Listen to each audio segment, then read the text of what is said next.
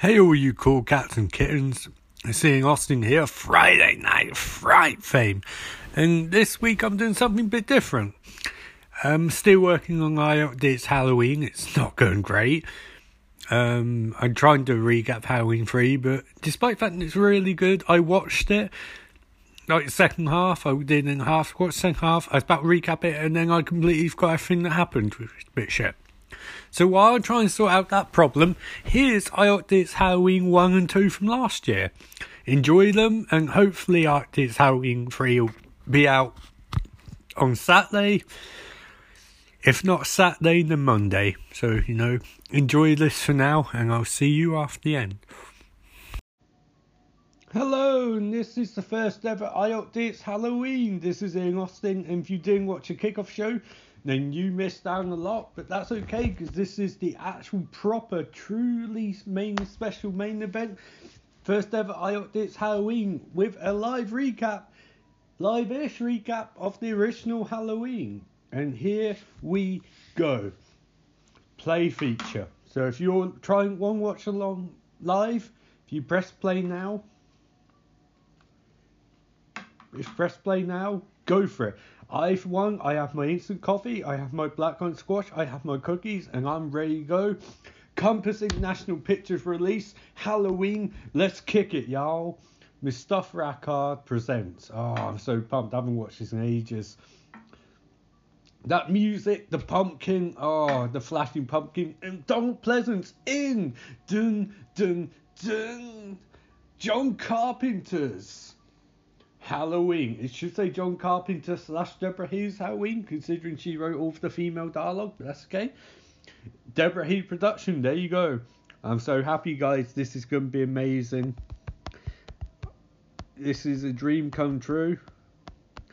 A literal dream come true for me because I have wanted to do something like this for so long, and I find got nerve to do podcasts, and now I'm doing this. Yay! Joe Cyphers. I sorry, I was inputting name the file on my record thing. Kyle Richards, Brian Andrews. Don't know who those people are. Okay. Screenplay by the master John Carpenter. So I, I always say this about wrestling, like stars from the eighties come back today. If they first came around today, they'd be huge instantly. John Carpenter came around today, they would throw the keys to Marvel Universe at him. He is the fucking best. Music by John Carpenter. And the pumpkin, the happy pumpkin. And Kool Lusby, what an awesome name for an associate producer. Kool Lusby. With a K no less. Ah. And Tom Wallace, I believe Tommy from Friday Fame was named after. I think. I'm not sure if that's true, but I think so. And if you think so, that's truth enough. Oh man, I'm so pumped. This is one of my favourite horror movies, but I haven't seen in ages. So, Haddonfield, Illinois. Fuck yeah. Sherman Oaks can go fuck itself. Halloween night 1963. 55 years ago, almost, as of Tuesday, no, Wednesday, 55 years ago as of Wednesday. That classic opening shot I wonder why was why was the kid outside house to start off with? I mean, it's a really awesome shot. Don't get me wrong, but he's walking up to the house, and he's looking through the windows. Why is he outside off with? It, I, I never figured. I never knew why. But we get that awesome shot for the pumpkin. That's what corrupted young Michael Myers. Incidentally, I'm assuming everyone's seen this movie before. So we get some petting on the sofa. Some teenage petting. That guy does not look like a teenager. But he does look like an asshole. He's fucking about for a clown mask. But she seems into it, so that's okay. Consent's important. It always was, but it's especially important in this day and age. Like, don't be an asshole, guys. If she says no, she says no. That classic opening shot. Oh, John Carpenter in his prime. So light goes off outside, and we're inside, and we're outside. So the kid I know it's meant to be a twist. I assume, like so, I assume you've all seen this movie before. So outside house, he's trying and find a way inside. I say try and find way. He lives there, you should know. And back door's open. This kid's very prepared. He left back door open and no one noticed. That classic twinkly music. Oh, lights come on. Must be a very short light switch if he could get to it. And oh, looking for a weapon of some kind. A, a knife! The Mike Myers knife. He's creeping. He's creeping past the two candles. It, two candles before they when they change timeline. It's one candle, by the way. You know. One candle Haddonfield in the house. So he sees a rocking chair. Who has a rocking chair in this day and age? In 60s maybe, but even then it wasn't a huge thing, was it? So this is a really weird looking house. I mean, they're going for a suburban niceness, but it's very strange. Oh man, that was some quick sets. The guy's already come downstairs. The 25 year old, he's leaving. So like, I'm done. I'm good. But kid, it took him like 90 seconds getting house at most. That's being generous. I I'd be disappointed if I was the woman upstairs.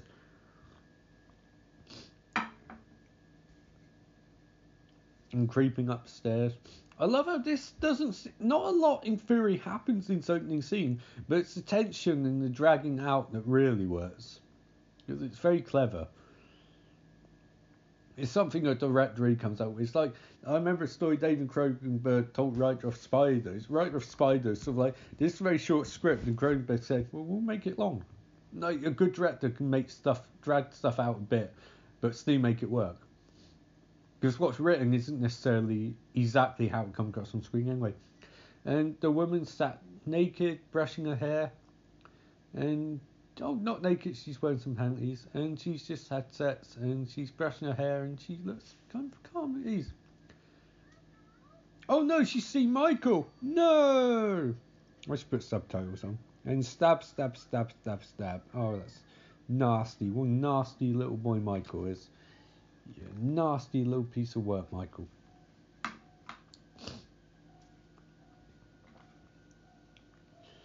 By the way, I'm watching DVD version and it's not letting me change the subtitles. Hmm. So if you watch this on Shudder, if you're lucky enough to live in America, you probably have the option of subtitles. I bought a DVD version which doesn't have any subtitles apparently. And Michael's watching parents come up to the house and he's holding a knife and he looks very confused. He's wearing a clown outfit and they don't seem very concerned that his knife is dripping blood. Oh, it's starting to sink in. Whoa, whoa. Not very good parents. And also, I don't know if you ever seen parents again. As far as I know, this is it. They're here once and that's they're done after that. They don't seem very concerned that Mike Myers has stood outside. Little Mike Myers stood outside with a knife dripping blood. Oh, Smiths Grove, Illinois. 19, I assume it's said 1977. Oh, 1978. October 30th, 1978, to be precise. That's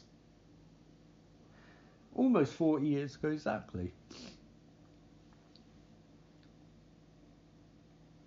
We see a car driving down the road. The headlights blaring, lightning storms. John, I mean, this is very much like fog. John Carpenter's really good at atmosphere. And it's Pleasence. It's Donald Pleasence as Loomis, one of my favourite horror performances ever.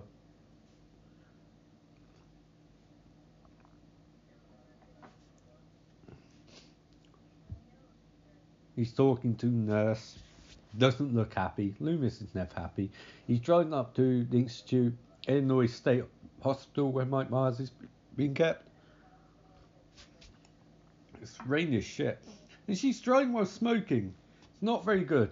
But I always got the impression I'd love to have seen prequel about Loomis as a kid, because I imagine he was a proper, proper bastard. I mean, some stories I've heard about Donald Pleasence, he's a proper, proper bastard, you know? But it's that voice. It's one thing that Hollywood kind of. It's kind of stereotypical. They assume that all English people sound smart. And that's a lie, because we're not all smart. But Donald Pleasence sounds like fucking legend. It's an awesome voice will carry you quite far in life. I must say, sounds slightly like Daffy Duck or Donald Duck, but I've made it work for me. So, know, in theory, you might disagree.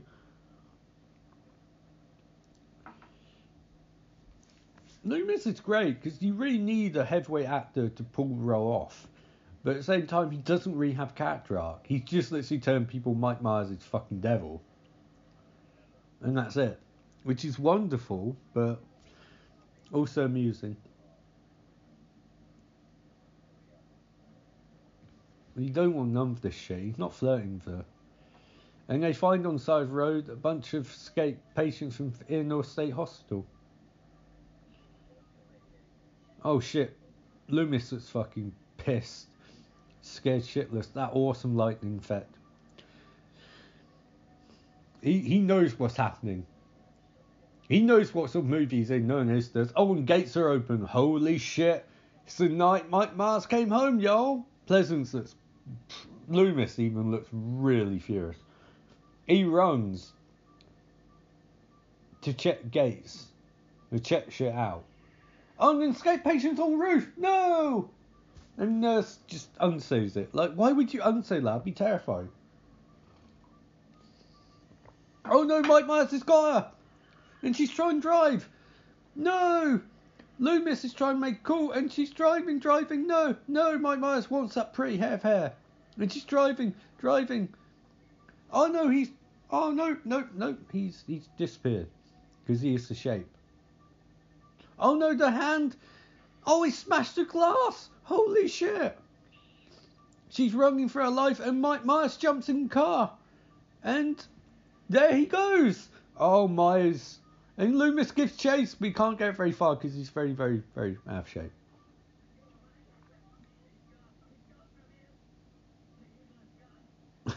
Loomis is freaking out, guys. Jesus. He's proper pissed.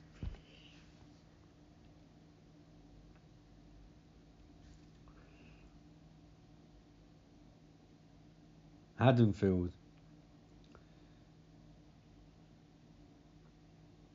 Halloween. I love that transition. It's so cool. Carpenter's the man. I can't give him enough props. He's probably, probably in terms of like a run he had of the the late seventies or even mid, early seventies to late eighties. His run is beyond compare. He was the man, and as far as I'm concerned, he can coast on that shit. You make movies good as Halloween, you can coast. He had a track record that was insane, and he's just the best. Uh, he's one few people I love to go up to him, shake his hand, and just say thank you because I, I just love the guy. He's amazing.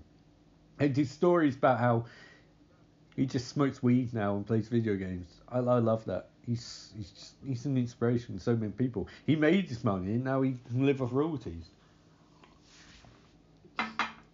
And here's Laurie Strode. And can we just guys point out that Jamie Lee Curtis is a is an international treasure seriously good actress.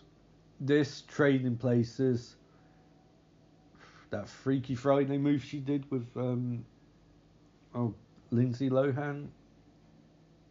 She's a wonderful actress. Like really, a physical wonder. She's really good. And uh, I'll get into. Uh, obviously, you've seen the new Halloween view I've done, but she's beyond brilliant in that. Such a good actress.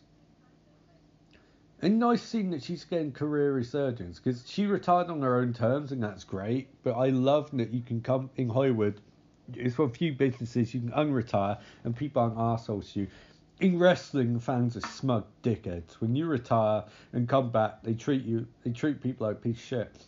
It's like if you're able to do it, who cares? Like it's not a big deal. People, in actual life, retire and then still work you know, what's the issue? It's stupid. And now this kid's Billy, I think. And Laurie Strode is walking to an old house. Because she's fearless. And her dad's real estate agent, which is really cool.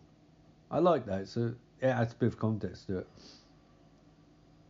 Oh shit, Mike Myers is there. It's the old Myers place. It's a barn. Little Billy says it's a haunted house because little Billy's a moron. This isn't it, you little brat. This is Halloween. The clowns in this uh, metaphorical.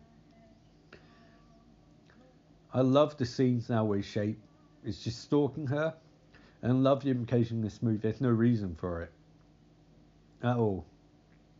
And it's just so it's I won't say realistic, but it's grounding reality. Like the idea that someone be following you for no reason. It does happen in real life. And Loomis is just going to cops and they're telling him that he's an idiot and that they're not going to listen to him. You always listen to posh British guy like Loomis. Dude's literally named after a character from Psycho. Why would you not listen to this? Man? It's very British, man. Well, clearly they're not listening to him because he's rambling like a psycho- psychopath. But I mean, he's not wrong. Also, where did you get car from? They stole your Mike Myers stole your car and got to town, and you've not only got a car, you've parked in the handicap section. I never noticed that before. Loomis, you asshole, you absolute asshole. What is your handicap? You were running two seconds ago. Jeez, one an asshole. Um, this actually, I love this shot. This um, scene even because it's um, homaging It Follows, and I love when you make a really good horror movie and then four almost four decades later make another really good horror movie and you can sort of like homage a shot but it works in confines of your movie. Don't homage for the sake of it, it has to fit into your actual movie just idea that we never really see a good glimpse of Mike Myers at this point it's only far away and Laurie would just disregard it because like it's just Weird. She looks back, he's still there. It's Halloween, so.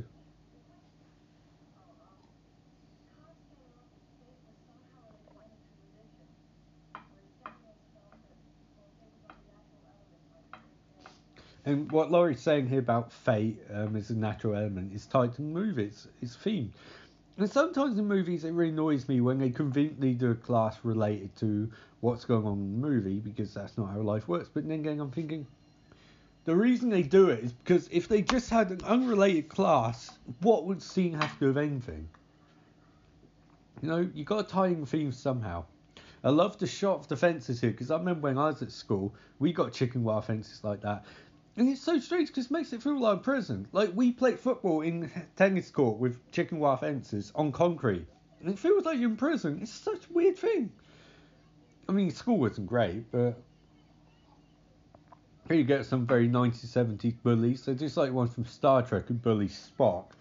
And they're worst bullies ever. It's like, oh, look at you, look at you, you got hair. It's like, you are ludicrously shite bullies. And you broke Billy's pumpkin, you douchebags. I remember first watching this, I was thinking, is Billy going to team up? Mike? oh shit! And then I, I stops one of the kids and gives him a look, and kid runs off. And I, oh man, the one shots in this are great because they feel um, they're so well done. They don't feel like proper show off shots. It's just, you know, showing you that Mike Myers is stalking these kids and people for no reason, seemingly. But also how clever it is. Just like the shot in foreground you've got you had Mike Sengo, you don't have him more. And in background you had the kid. And you see Mike Myers has still got the Illinois State Hospital car. Wouldn't they be looking for that car? Now we get him driving while following kid. And a lot of people could call this filler, but I call it re-amp up tension. This first act doesn't in theory you can say Loomis is first captain, but doesn't have a lot of plot. It's just Loomis trying to let people know about Michael and Michael following people around. He seems to a degree be picking on victimized. They don't really go too much into that. So I'm having cookie. That's oh, so good. And this kid's actually really good because he's being asked to walk for a long period of time, and this is a long scene. That's very specific cues to hit.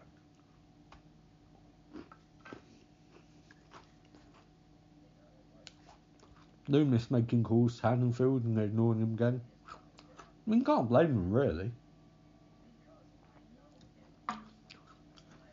Loomis is the joy of this is Loomis acts like this is supernatural, and no one else in the movie does. Like to them, it's like someone escaped with big deal. Nowadays, like we have a few instances like this recently. Someone escaped from psychiatric hospital shit gets real serious really fast, they call F1 out and get them. Loomis has found the original car. And he's trained good mind back home. No, he's found a garage. He's found a garage car with Mike stolen some clothes. And he knows this guy's dead.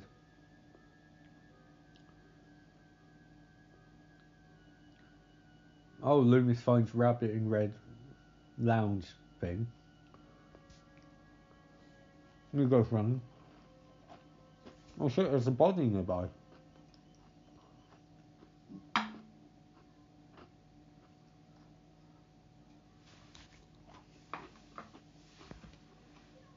Oh, his cookie's amazing, guys. So good. Laurie and walking down the hallway. Again, the one shots, they're great for establishing the scene. Also, you have to give the actors props because they're hitting the cues quickly and cleanly.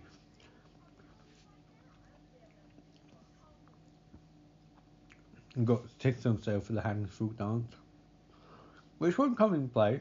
There's nice bit background. And of course, this is playing the trope of the final horror game. You got the. I, I, I, I hate saying this because, like, obviously back then it's considered if you smoked and wore green, you were loose and easy. Nowadays it's not very true because lots of people vape, and I don't think many people vape that easy. I like the colour scheme though. You sort of got pale colours, orange and green. So it's like progression from like very. I, I suppose in terms of this context, chase.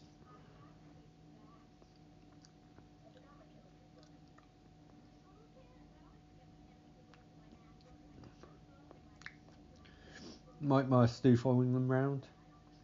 I love how Laurie gets sense of this, of who he is. It's like music is meant to symbolise the warning her head of him. Very cool trope. Very creepy. Because this could just, at the moment, there's nothing supernatural. This just be enough horror movie. Shit, the car stopped because one of the teenagers at um, Laurie's with me to quip.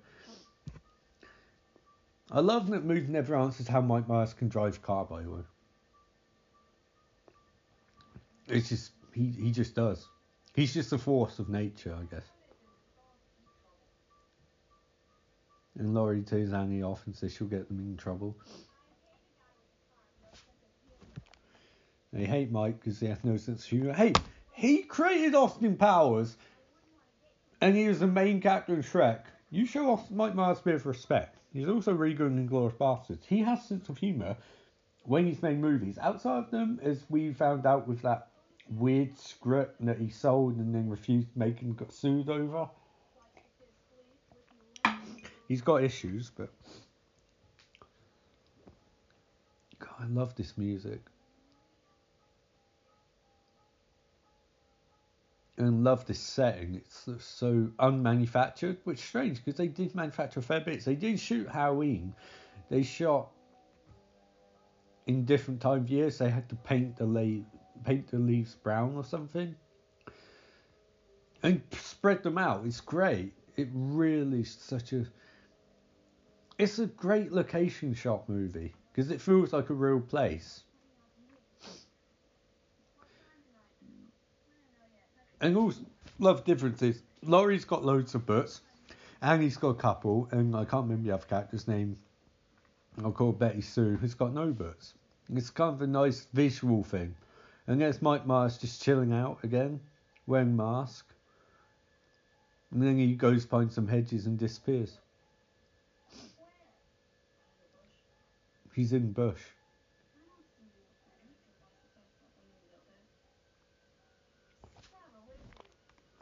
And Annie runs up to give Mike peace of her mind. Laurie looks really terrified. And Mike's gone. See, you can't frame that as being entirely supernatural because plenty places that he could have gone. And Annie's pretending Mike's still there. And Laurie, when she's told that Mike wants to take her out tonight, she moves quickly. Like, what, do you want date night creepy mask? Fair enough and he's not there, but you can still hear music. Oh, Laurie's a spinster. God, this is such a good movie. And it's great because we're really setting up that big Laurie Michael fight. You know, you got to slowly build that up. That's like main of this movie. Michael's got to go through some of these other guys other characters because you can't cha- you can't challenge Champ straight away. You know, you got to work up to that. You got to cut some promos. You got to get in zone. And Laurie's looking around to see where Mike is. You know, he's checking because Mike's a chicken shit hill. Oh, and she runs into Officer Man, Officer Brackett, who's trying to keep law and order, and he's like, no, no, no, no, no, my daughter is one of your friends, Laurie. You'll show me some respect, and I'll try not to stare at your ass. And walks off. He's just randomly patrolling. I have to assume that because they don't give the impression he's looking for Michael, but I guess Laurie lives next door to Annie Brackett, so you know.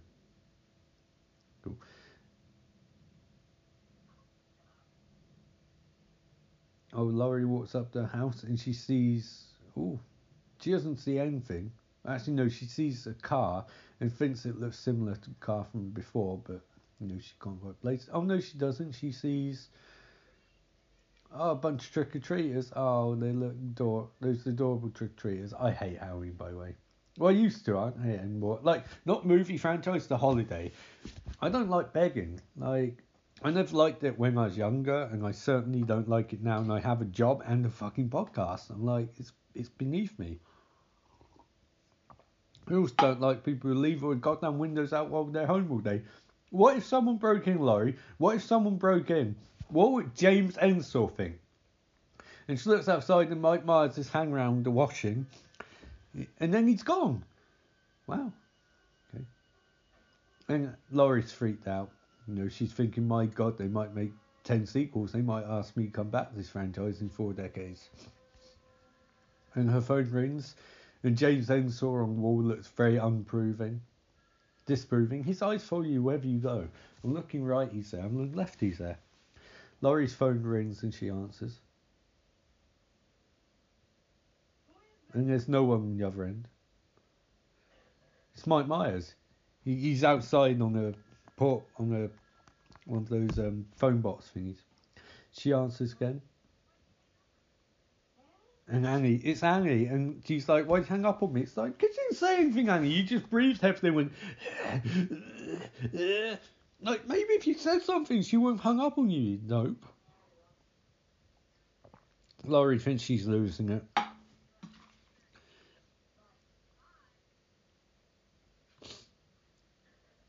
Because, you know, why wouldn't she think she's losing it? God, I love this movie. Laurie goes to lie down on bed. And this tense racking corner next to oh an inflatable heart. Oh, I think Laurie's got a suitor. Will we meet him in this movie? Well, if we do, he's probably going to die. Woman exit her exit her. A woman exit her. Laurie exits her house carrying pumpkin. I guess it's one replaced one being lost earlier. As John Carpenter and Deborah Harry sat in trees throwing leaves down at her. She almost falls over, but it's okay. Twinkly music plays as she's going for a bit of a walk. I love how not much has happened in the movie, but they're really setting scene and tension. Laurie sits on a wall and just chews out. She's happy again, really happy, looking at all kids across the street who are going trick or treating. Now she's not so happy. She's slightly concerned, or maybe she's um, brooding. Sees more kids going trick or treating. She's not happy. And the car comes. Oh no, no, it's not the same car. It's one of her friends' car. It's either Betty or Annie Sue. Shouldn't be Annie, given Annie lives like two minutes away. But as we saw in um, shit, what's that rubbish? Blank check. You know, you can live round block from, you can live down road from your dad, and you'll still drive the fucking car. So it's Annie Brackett's car. And Annie passes joint, Laura a joint. Oh no. And who are these assholes? Oh, it's Loomis and a random man in a graveyard. Loomis like, I want to see grave, and the man's like, this is highly inappropriate. But Loomis is like, I need to, I need to. And you know he's dead, and they're like, Michael's not dead, and Loomis is like, no, no, the rest of his fucking family. This must be why um uh, Laura, the uh, Myers aren't in the rest of the movies because they're dead. They're dead, Ian. They're dead. They've always been dead. It's a convenient way to get out of including them in any potential sequels. The man gives us exposition, or gives Loomis exposition. You moron! Loomis is a esteemed therapist or psychiatrist or therapist or I don't know, psychotherapist or whatever. I think he knows the backstory. Oh no, the, the graves, they're gone. Someone's dug the bodies up. My God. It's worse than Loomis could have ever imagined. It's so bad. So bad, I have to turn my heating on. I'll be back in a second. The monster Mike. The gravedigger's like, well, we, we have a long neck of hair out in there, Mr. Loomis. But Loomis knows the truth. Michael Myers dug it up, and he murdered the dog too. And he ate the dog. He ate the dog. He fucking ate a dog, yo. Not hot dog, just a dog. Oh shit, Mike Myers on their it's on their trail. It's time for a car chase. But they've been smoking weed. How can you oh how can you drive and smoke weed? Oh my god. These two Oh man. And Mike Myers learned driving in a day. In a day he learned drive. These two are in trouble. This is going to outrival the car chase from Bullitt, I know it. Laurie doesn't like oh man, she's she's getting she's getting the weed vapors. Oh she's oh she's struggling.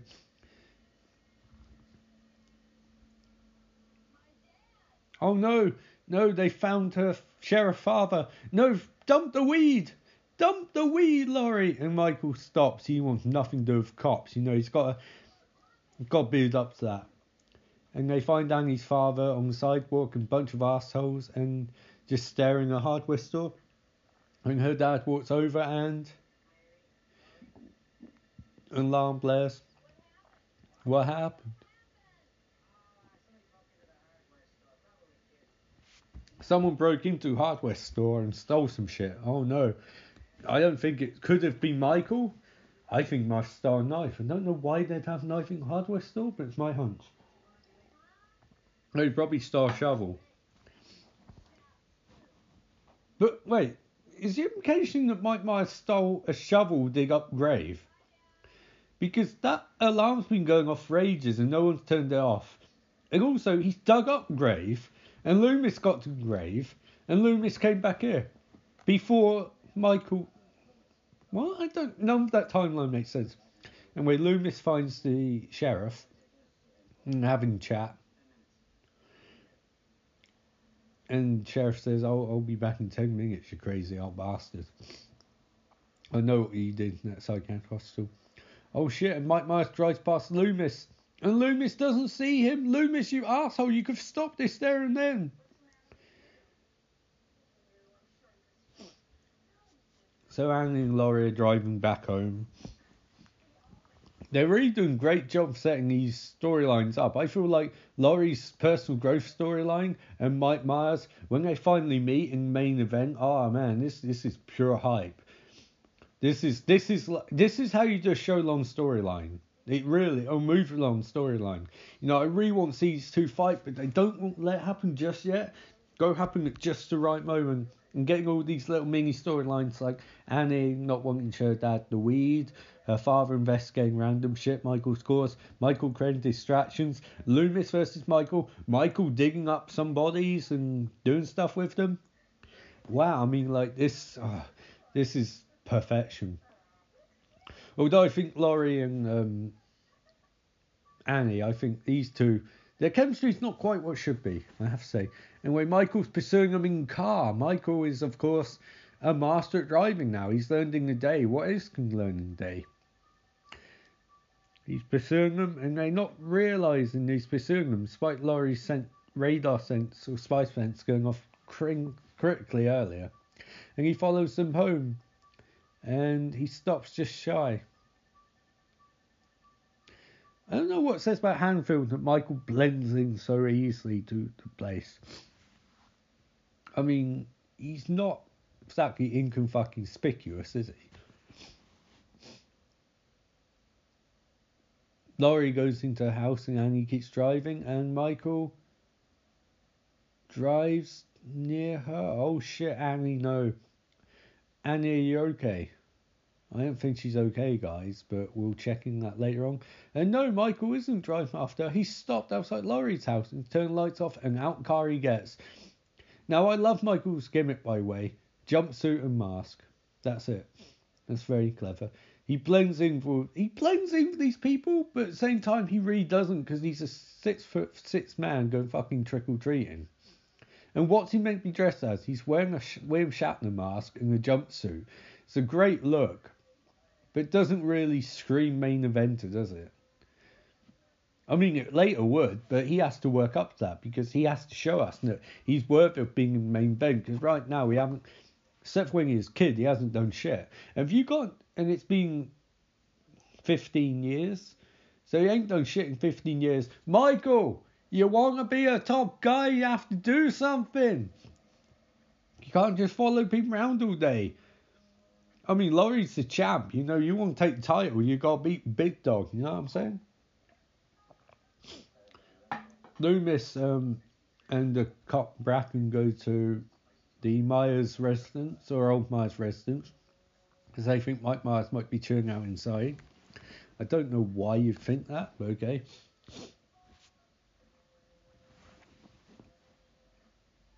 They're investigating. They climb upstairs slowly. Slowly. No, no, they don't. They decide not to. You've got some shit to do downstairs. It's like a point and click game. Can't go upstairs till you go. You explore downstairs properly.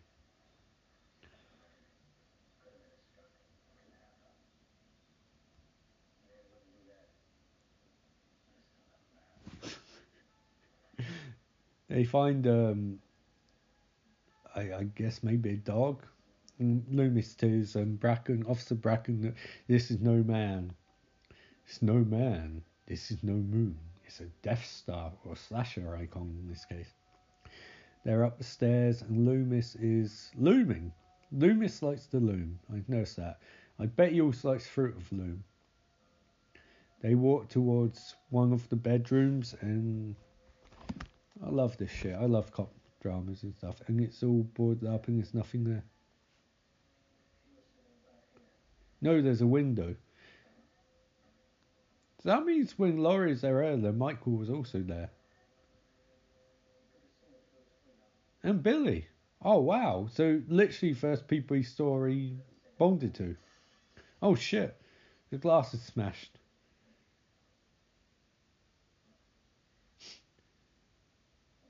Loomis has a gun.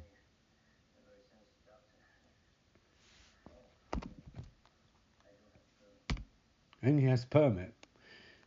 Wouldn't you be worried, like, the doctor with a gun has his permit out all times. Because if he shoots someone, it's still murder. Like, if you have a permit and you shoot someone, it's still going to be investigated. You won't be arrested for having a gun, but you'll probably be arrested for shooting and killing someone. So, oh, here we get this amazing monologue. I'm just going to listen. That's all right.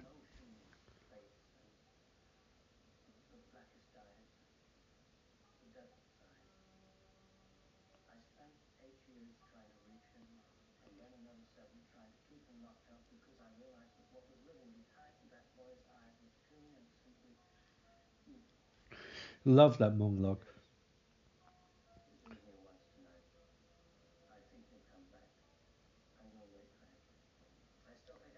Loomis decides to wait in the Myers house for Michael, and that monologue's great, by the way. It's really, really simple, but really, really effective at the same time. And point out that they're not dealing with something that conventional police can deal with. Loomis doesn't even think he can deal with it. He tried to contain it, but he couldn't. And now the only option is to kill it.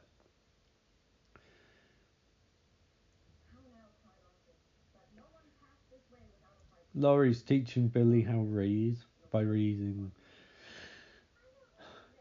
I don't know. Billy's the little brat. I mean, it's good acting performance. He's he's a cool kid. So he he wants to be read comic books. Oh, read him the episode, read him the issue of Captain Marvel where she's impregnated by her own son. That's a great one. Or or how about when the fucking Scarlet Witch marries Vision, robot marrying witch? Or or or, or how about one where Ant Man beats his wife? That's a classic one, Laurie. Read the kid that comic. Who love that? You guys don't know strange comic book gets. Oh, Ming announcement. At some point next year, I'm going to be doing a comic book podcast. So, yeah, there you go. The dog's barking at Michael anyway. Or maybe my announcement now I'm going to be doing comic podcast next year. He's sort of like, you know, don't do that shit. Um, so Laurie's on phone Vanny, and Annie's telling dog shut fuck up, and dog's not. And there's a kid in, a little kid in the back, who Annie's babysitting, who's watching horror movies. And Dog's losing shit, and Annie's getting really pissed off. Annie, you should listen to that dog. He's wise, wise beyond his years.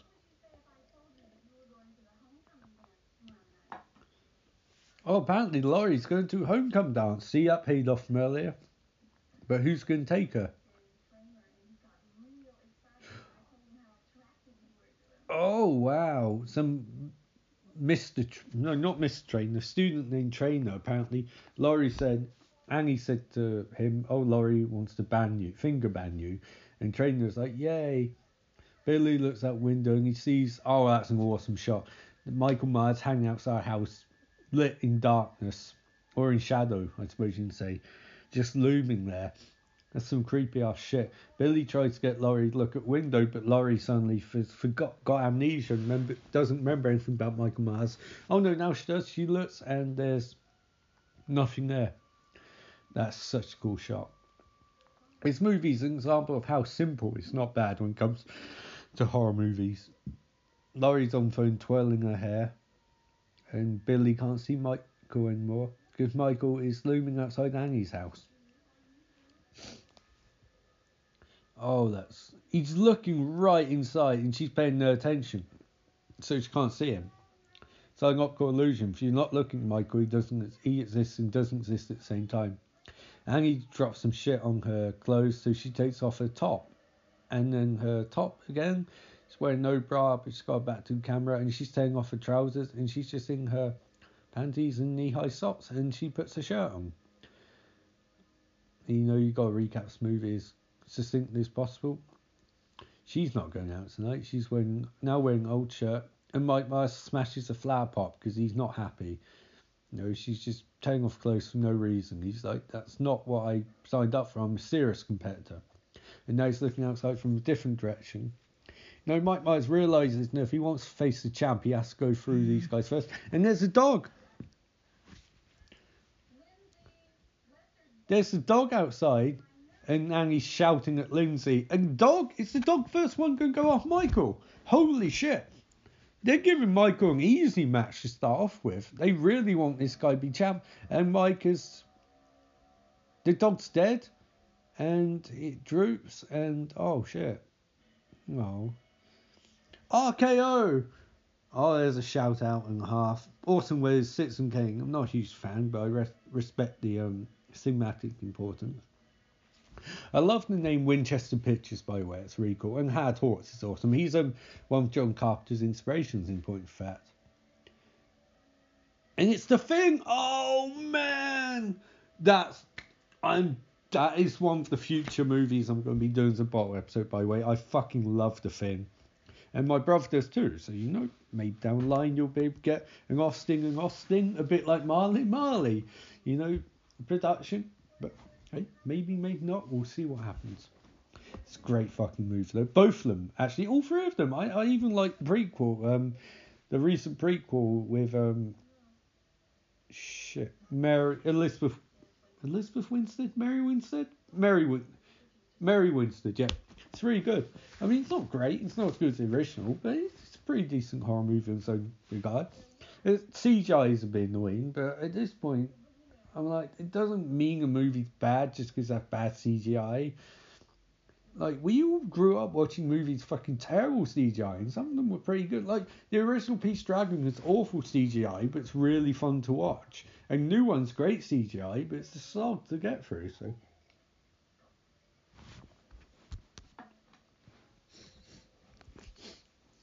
And Annie's going looking for the dog. Now, I love that they're doing these mini feuds, like Michael versus Annie, Michael versus the dog. So Annie re-enters and she's trying to do some washing.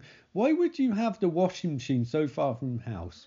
I mean, for noise sake, granted, but I mean, I'd say I'm gonna have a fucking drying machine. I'm gonna have to do washing later on. I mean, I've got no dryer. I'm gonna have to dry it manually. Fucking disgusting. And Michael's looming outside. Oh shit! He's he's gone up from squash matches. No, he wants. He's got got to go through the lower mid card to get to Laurie. And he's not there. And he's calling out for him, but Mike's not there. Michael's hiding. Oh, maybe Annie will get a count out victory. She's putting clothes in dryer. Michael, he's Michael's only got a short time to get back in ring, and this match is over and he's setting things up. Door slams. Michael's coming. He's broken count technically, but he's hit gone outside again. He's reusing the decision to his advantage, and he's locked the door, and he's trapped in the in a room with Michael. It's very clever, Michael. You know he's got a he can't allow any escape routes. Yes, kids should not be watching thing by the way. Even this original early version is still really messed up and really terrifying in places. So Lindsay does to answer the phone. She wants to watch a horror movie. She looks traumatized. And Michael's inside the room with Annie. Oh, he's creeping up on her. He's reusing psychological mind games to his advantage. And now he's gone again. She can't see him. Michael is very much in that Bray Wyatt Undertaker mind games sort of mindset. And Annie's going to break the door, try to open another door to get outside, but she can't. There's shitting in way. And she's trying to crawl out. She's trying to get out window. Oh. And the phone's ringing. Lindsay answers. Oh, Paul's on phone and Lindsay has cover for her.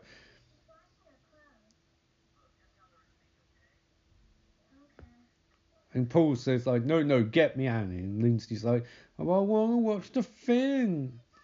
So Annie, so Lindsay calls out Paul's on phone and runs up to laundry room and opens the door which Annie, which she doesn't make mention why Annie locked it from the outside while inside.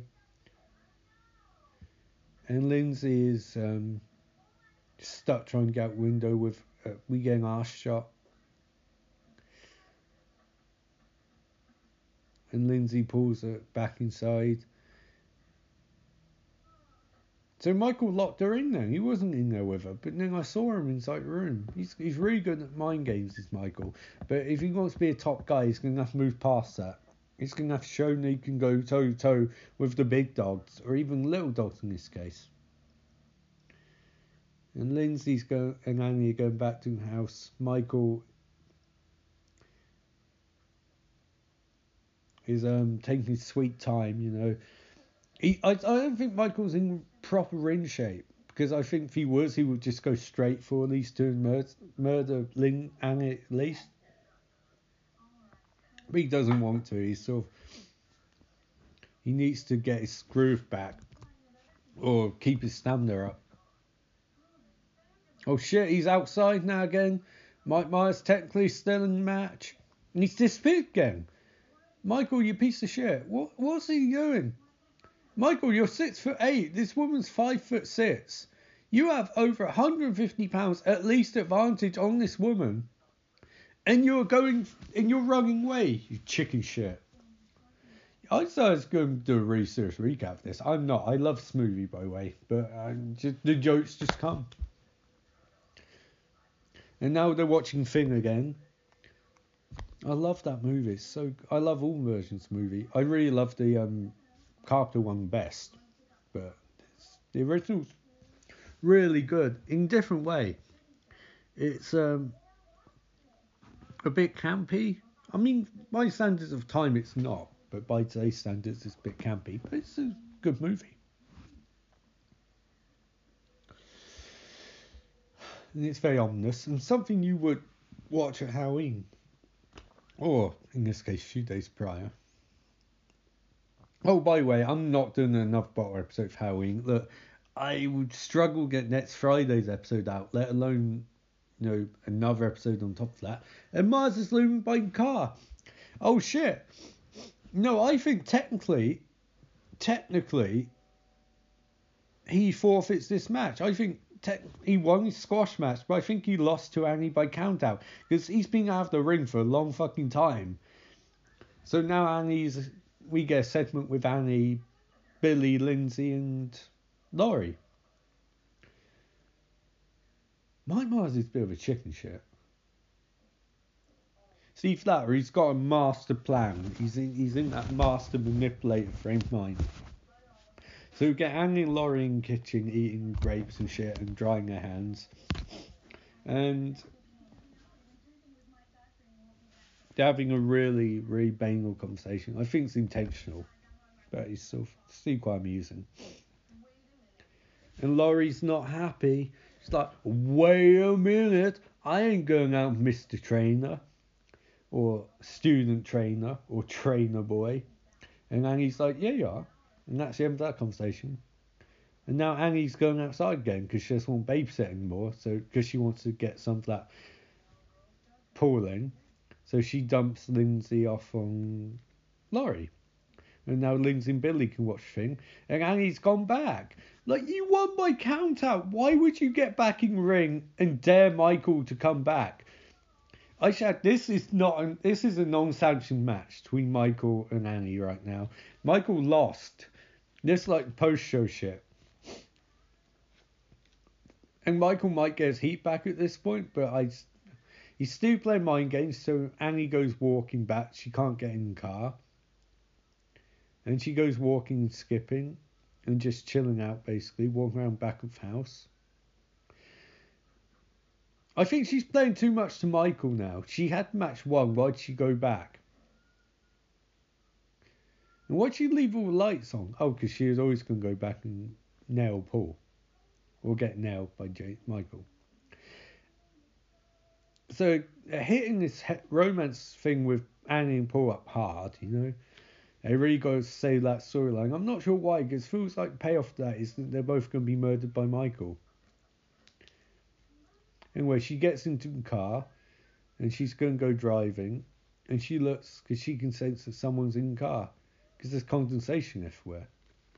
And it's very strange. And Michael. Oh shit! Post match angle. He's got her by the throat. Michael squeezing. Oh Annie, come on, Annie. Okay? Are you okay? Are you okay, Annie? No, she's not. Michael's got the grip on, and it's gone madner. The ch- the chokehold's gone madner.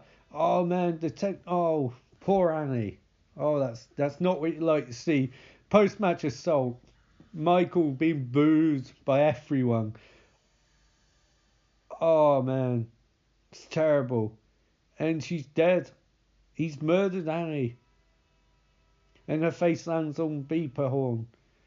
And you have to give it. I mean, not that you have to give it Michael, but he's taking out one of his key competitors. He wants that title. He wants the title. Knows he has to go for Annie to get it. Through Laurie, get it even.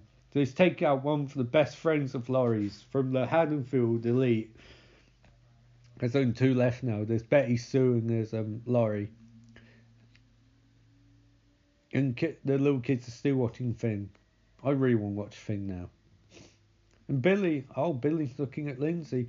Oh man, I think he's he's got the idea that if he scares her, oh he they might fall in love and get married eventually. So Billy hides.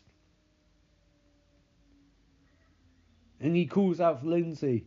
And she's looking around scared. She doesn't know Billy's gone. And she turns. And Billy sees something out window. He sees Michael carrying Annie. Why is he carrying her? That's pretty fucked up.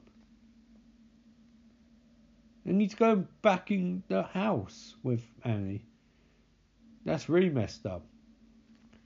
They're going to play misunderstanding that that's Paul carrying her, Annie into the house. Oh, and Lindsay scares Billy, and they both freak out.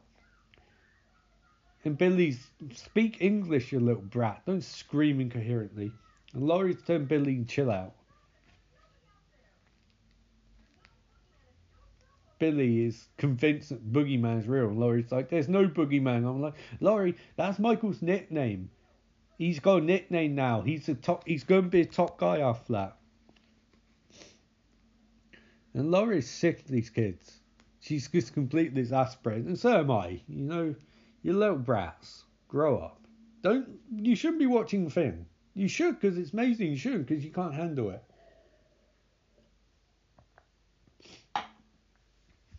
And we're outside we're outside our house and we get a tracking shot and Loomis is there. Loomis is weird because he really he's scaring these kids off from going to Maya's house. He really doesn't want this Laurie Michael match to happen.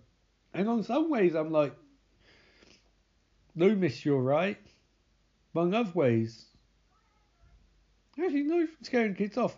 He's not doing anything so they walk up to the house.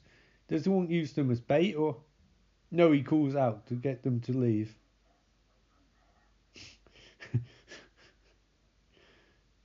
Because he doesn't want to give himself away. It's creepy. Two kids get their asses away from there and then smiles. Oh shit, hand on shoulder, it's Brackett. Now, this tag team, I think this tag team can take Michael down. And they have a chat about Brackett hasn't really found much, hasn't really done anything. And Loomis is like, you asshole, get your cops on it. And Brackett's like, no.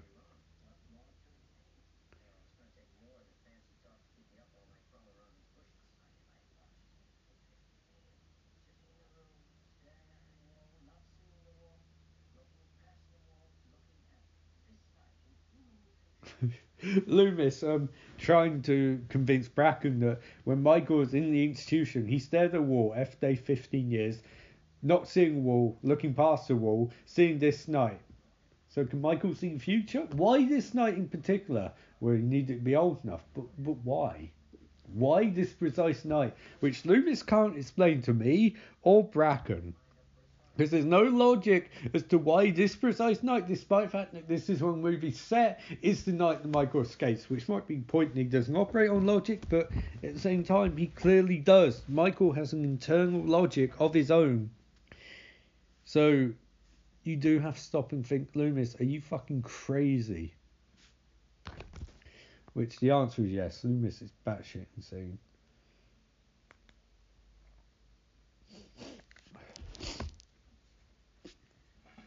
Oh, and Paul. Oh, and um, Jim, Jim and Betty Sue are hanging out. Oh, and they're drinking beers. They're drinking Budweisers, and he's got those hipster douchebag glasses and the mullet on. What a douchebag! Oh wait, they're drinking Budweisers. People give Budweiser shit because it tastes like piss. That's that's what I've got. I like Budweiser, but Budweiser, I think when people say it's a gateway beer, I agree. But it's like I had the gateway beer and I've had a fair bit of beer since of different kinds. I like how generic it is. I like fruity hoppy beers a lot, but at the same time, like sometimes it's nice to have something that tastes decent. I mean, I love um, Kopparberg. That's really good. Anyway, Betty soon Jim Bob are in the Annie's house and making out. Gonna get some pale, unenthusiastic teen sets in a second. Uh, horror movie trope that Michael's going to watch and probably jerk off in the background. Oh, there is Michael. Not jerking off, but he is watching. Okay.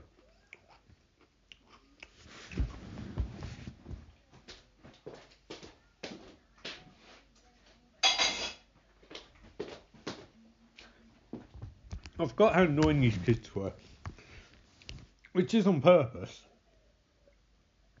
The kids are annoying, but they're irritating.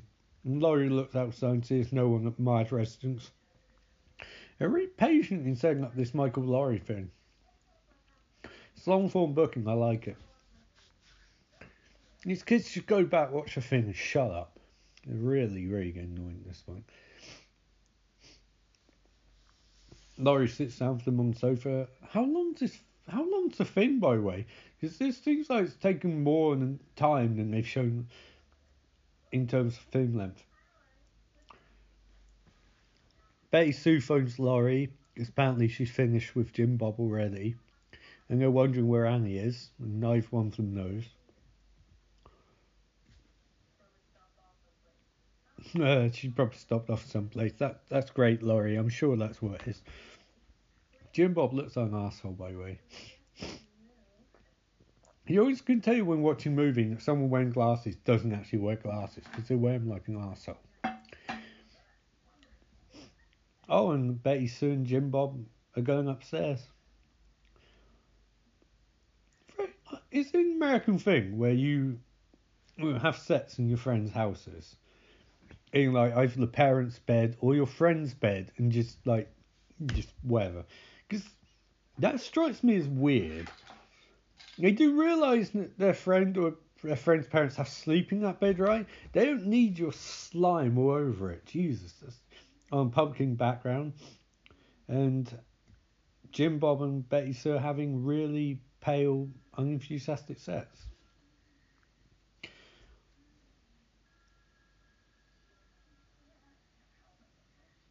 and Paul, and no, not Paul. Jim Bob's very angry because phone keeps ringing. And he can't get he can't get off his phone rings. I think you could, mate. You're just being lazy shit. Phone stops ringing, and then he'd like take off hook, and they'd like go back to having their really shit sets.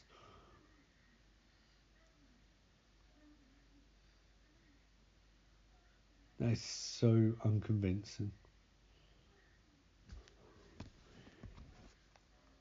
And Michael appears. Oh shit! It's a handicap match. Jim Bob and Betty Sue versus Michael. Yeah, really, really try and put over Michael's monster. But when he's already lost by countout because he's too stupid to get back in the fucking ring, I don't know why we buy him as a threat. They're really going to have to do something in this scene so I didn't Michael is a threat to anyone. Betty Sue smoking cigarettes, so she signed her death warrant. Jim Boss put on his glasses again like an arsehole, and he's smoking cigarettes, so he signed his death warrant. Inconsiderate fuckers, you've just fucked in Annie's bed, and now you're smoking cigarettes in her bed, and you get, oh, just so, so assholes. Like, she has to sleep in there. It's to stink of cigarette smoking. It's got all your fucking discharges everywhere. Pair of assholes. Seriously, I have no sympathy for either of these two. Well, I mean, I don't want them to die, but like at the same time, it's a horror movie. You know what you've done. Jim Bob is going for a piss, and he's just oh, he's put a shirt on at least, so you know he's not. Oh no, he's not going to piss. He's going to fill up, get some drinks, and just chilling, just walking. Michael going to pick him up pick them off two by two on one, one on one style. I guess this is an elimination handicap match. Michael using darkness to his advantage, or not even using darkness to his advantage, just asshole put one of the fucking lights on. That he doesn't, that's his own fault, you know. He finds a door open outside and he immediately just shrugs it off. Thinks it's Paul, or maybe Annie. Doesn't even lock the door, but he just shouts out, You're an asshole outside the front door, but he doesn't lock the back door. Oh, Michael gets drop on him. Oh shit. Oh, Michael's leveled up.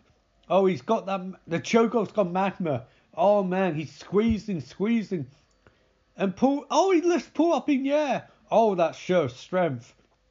Michael, you you are.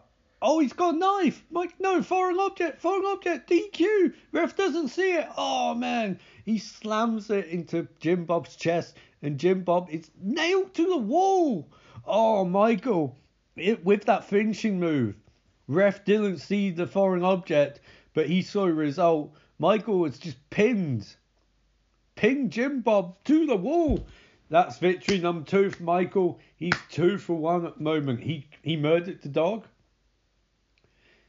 He lost my count out, but now he's won, so he's two victory, two clean victories.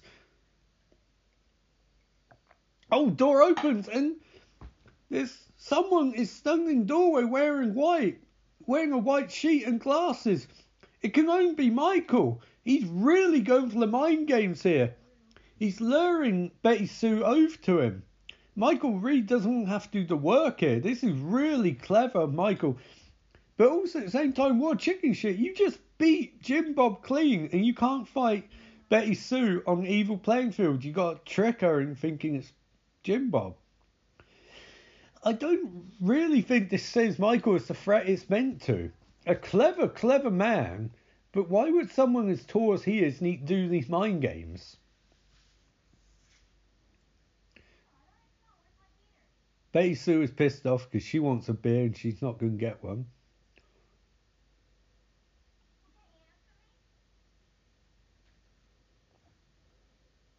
Michael's really, really going full blown here. He's, I mean, just painting's been very clever. So, oh shit, here comes Michael. She's about to pick up phone and call for a, a different booking. She phones Laurie as Michael's approaching her. Michael approaches. Oh, guy's got. Oh, he's choking off the phone. DQ, ref. DQ. He's got. Oh, he's choking.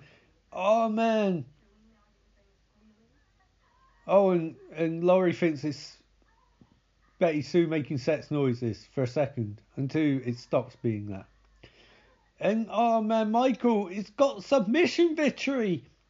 Oh man, Michael, this this is underhanded as fuck, Michael, but you did technically win. Although referee, come on, referee.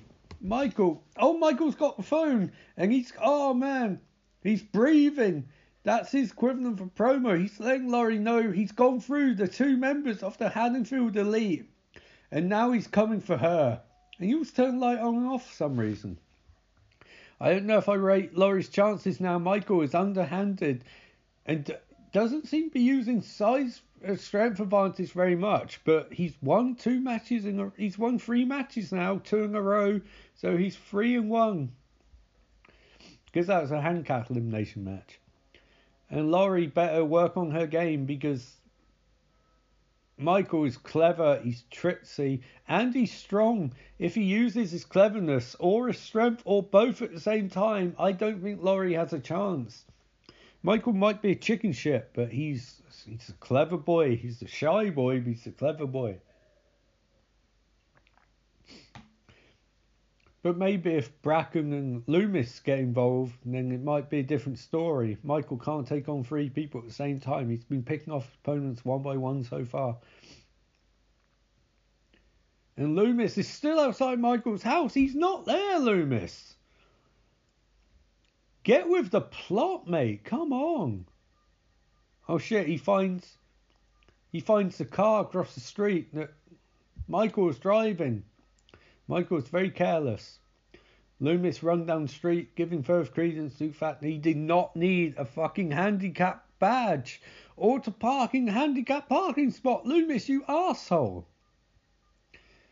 Oh, he finds the for official use only Illinois State Hospital sign on car and realizes Michael did not use this in an official capacity. Therefore, he's in breach of his protocol. Loomis running for something and Laurie goes back in the house and she's, well, no, she's already in the house, she's upstairs and she's walking downstairs now. You know, you have one who's going to win Laurie or Michael. Laurie's had no fights so far. Michael's had four and he's won three, but they've all been, uh, except for the Jim Bob, I guess, they've all been unhanded. He got Dog did not realise it's an official Santu match. Jim Bob managed to get a few blows in, but then got Nate pinned. And Betty Sue, he used mind games to get her. Laurie's outside wondering what's going on at Annie's house. Also, it's kind of annoying because Laurie doesn't know she's about being main event. You know, she's been tricked into this. She's been manipulated. It's not good booking. I love wrestling and I love horror movies, so why not combine them, eh?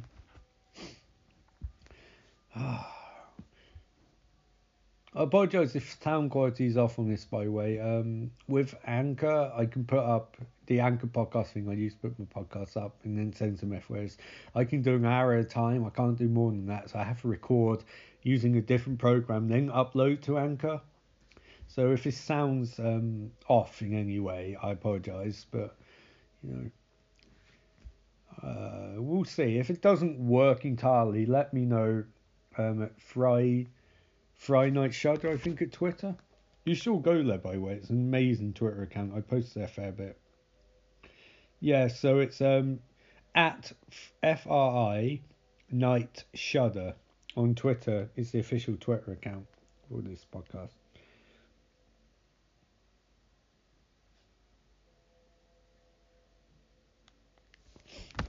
And Laurie's gone up to Annie's house and she's ringing the doorbell and she's thinking, Annie, you okay? Are you okay? Are you okay, Annie? I don't think Annie's been struck by a smooth criminal. Like, although Michael is quite, his movements are quite smooth and he's very great. And that pump, flaming pumpkin, I love that design. Pumpkin's an American thing, I think. I never really took off over here as far as I know. Laurie's scoping out place. She's going investigating, y'all. How much of this movie have I watched this point? Fair bit. Like 68 minutes, I guess. Hope you're enjoying this. I am. It's great. It's a great way to spend a Sunday and go on my jobs to do after this. You know. Life doesn't stop. It just gets more and more fun, doesn't it? So Laurie's in Annie's house and she's looking around. Oh shit! I guess this main event is going to be starting in Annie's house. It's, you know, I think this might be. I think this might literally be a House of Horrors match, or Falls Count Anywhere match because I don't think it's going to end in Annie's house. So the advantage would go to Michael in that regard because you know, even normal matches he's very good at cheating. But now he can literally use anything as a weapon. But at the same time, so can Laurie. In a normal fight, I don't think she beats Michael in his mind games. But she's literally got the home field advantage because she knows this ring and this environment better than anyone. And at the same time, she knows this town. Michael hasn't been here in 15 years. That's a long time not to live somewhere, and it does change. But then again, at the same time, Michael has been preparing for this match or the equivalent thereof for 15 years. So he does have a lot of ideas, I'm sure, as how to deal with these teenagers. We've seen some of them in the earlier matches with the dog, we broke its neck in the net, I guess. With um, Jim Bob, where he's pinned Jim Bob to the wall, literally.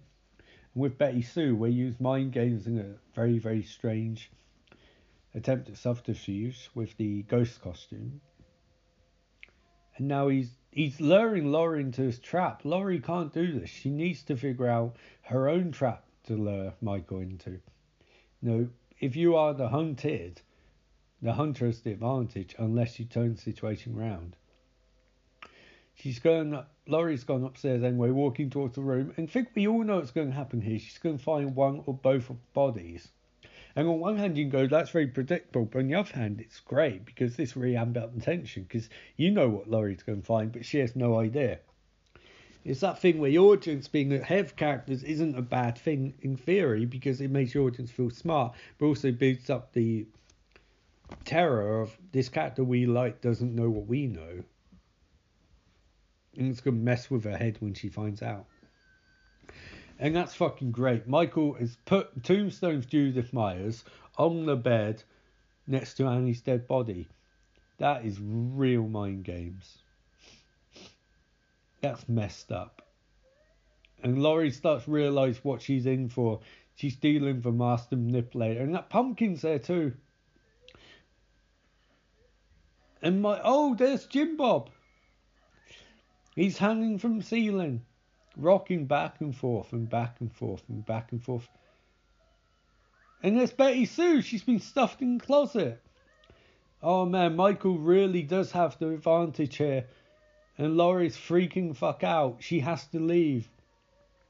Laurie, you have to take count out victory. You can't beat Michael. And the darkness. After darkness comes Michael. Oh, that's an amazing shot. And he's he's messing for he's creeping up behind her and oh he stabs her arm and she falls downstairs. Holy shit! You how do you learn fall downstairs? Laurie is taking a sick bump there and she's hurt and Michael is going in for the kill. He doesn't want to drag this out. And Laurie, oh, she's up and she's trying to get outside, but the door's shut. And Michael slowly coming after. Michael, you've got to pick up the pace, mate. Laurie is running. She runs into the other room. Michael is still giving chase. Laurie runs in the kitchen and tries locking the door. And she's looking for a weapon. Everything's fine. No, she's trying outside. She's trying to open doors, but they won't open because Michael's barricade is shut with a bunch of furniture shit, trident and shit, or pitchfork. Laurie can't get outside. She's freaking out. She wants a count out victory, but there's no count outs in this match, and also she can't leave anyway. Laurie trying in vain. Michael trying to open the door. And Michael's inside.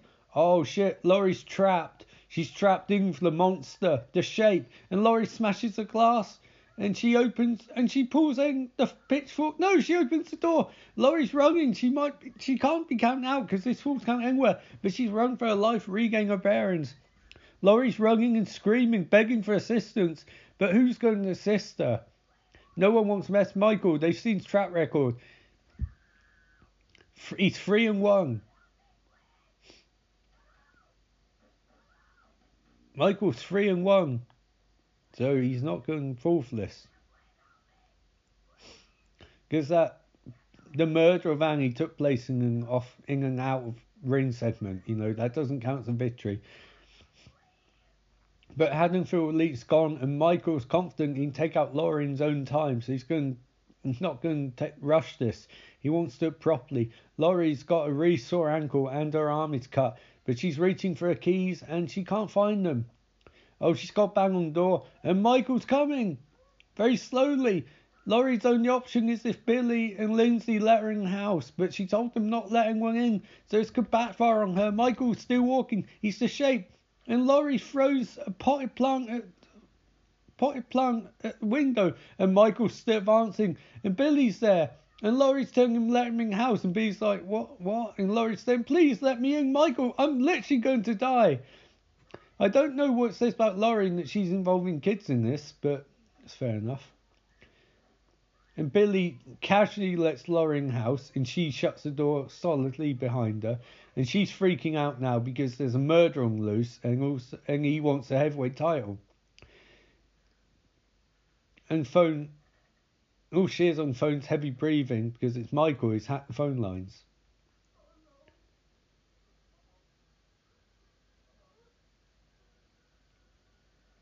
And windows open. And it might be Michael and Laurie's really freaking out. She's going near catatonic. And she's got a sewing needle. Oh, Laurie, she's using that full scale effect. Michael's there. Holy shit, he stabs. He misses. She stabs him in the neck with her needle. Oh, Michael's hurt. Michael's hurt. He did not expect that and he falls down. And Laurie, that was great thinking. Great improvisation by Laurie there. She really stabbed that sewing needle in. And Michael, he might be down, but Laurie, you have to get the pin. If you don't pin him, an iconic shot of Laurie with a knife, that is what they book it for. Michael's down out. Is he dead? Laurie, either ping him or make him submit. You can't just assume that he's down out. The match only ends by pinfall or submission, Laurie. Him lying on the mat. This is not last man standing. It should be, but it's not. Laurie drops the knife, realizing that she's used a weapon. She's become everything she hates. She's become the heel.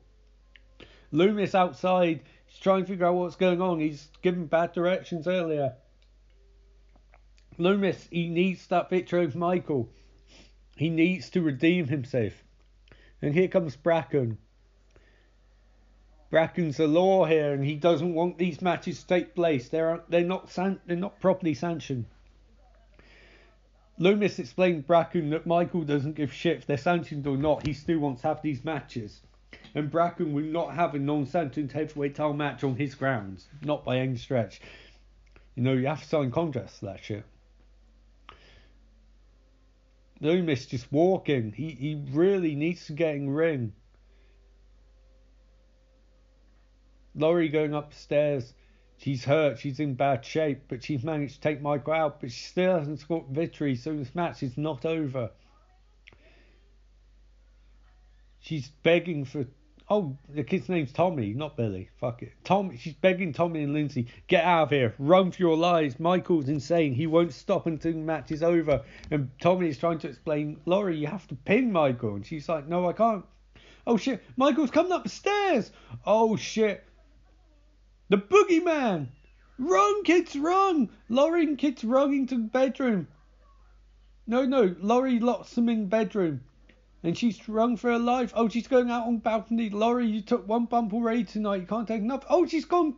She's tricking Michael. She's some of those mind games. She's opened balcony doors and she's shut the closet doors. So Michael will think she's outside. Will Michael fall for it? He's been quite clever so far.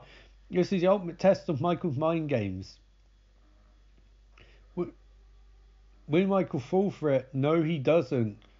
No, Michael. Oh, he's a clever boy, that Michael. He knows. He knows exactly what he's doing in that situation, and that Laurie's tapped into his mindset. So Michael's trying to break down the closet door. Oh, he's breaking it down. He's breaking it. Oh, he's trying to break it. Laurie, make a weapon. Laurie, you have to make a weapon. Michael's not going to give up. As long as this match is as long as this match is on, he's going to keep going. Laurie, make a weapon. Laurie, you have to improvise. Michael is not going to go away. And Laurie's freaking out some. Michael's gone for the light. He's turned the light on. And Laurie sees a bunch of wire coat hangers and shit. And one falls down. Oh, Laurie. Oh, she's so smart. She's going to make an improvised weapon. She's going to turn into some sort of blade. And Michael's coming. Michael's going for her. Michael's lunging, the lights flicker off, and Laurie stabs him in the eye. Holy shit! Michael is bleeding everywhere, bust wide open, and Laurie's got knife. And Michael freaking out, and Laurie stabs. She stabs him right in gut. Holy shit, foreign object. How could Michael get up half that? Well, you would ask that question, but Michael shrugged off a pin stone needle to neck earlier, so I don't think that's going to keep Michael down but it has put Michael at bay at last. It's given Laurie some time to think. She's got foreign object, a knife, and Michael is falling over outside her room. But Laurie, again, you don't win until you pin him. He's not finished yet. Laurie, will you get the one, two, three and win the match? Laurie. And Laurie's just walking around him again. She, I don't think anyone explained rules of this contest to Laurie. You can't win unless you pin him. It's not last man standing match, Laurie. If it was, you would have won three, four times over, considering you've got plenty of ten counts. Laurie asks Billy and Lindsay, Tommy and Lindsay to open doors, and then she says them, get the fuck out. you would at this point, wouldn't you? Like, how are these kids not getting this? When Laurie's fighting in heavyweight title match, she doesn't need two kids at ringside messing things up by being distraction. You know, get out of the ring fuck off. and Laurie sat down again. Laurie, oh my god, do you not realise this is not a mere man? This is the greatest threat to your heavyweight title you've ever faced. Michael sits up and looks at Laurie like, why, why don't you ping me? The kids run outside and find Loomis and they're freaking out.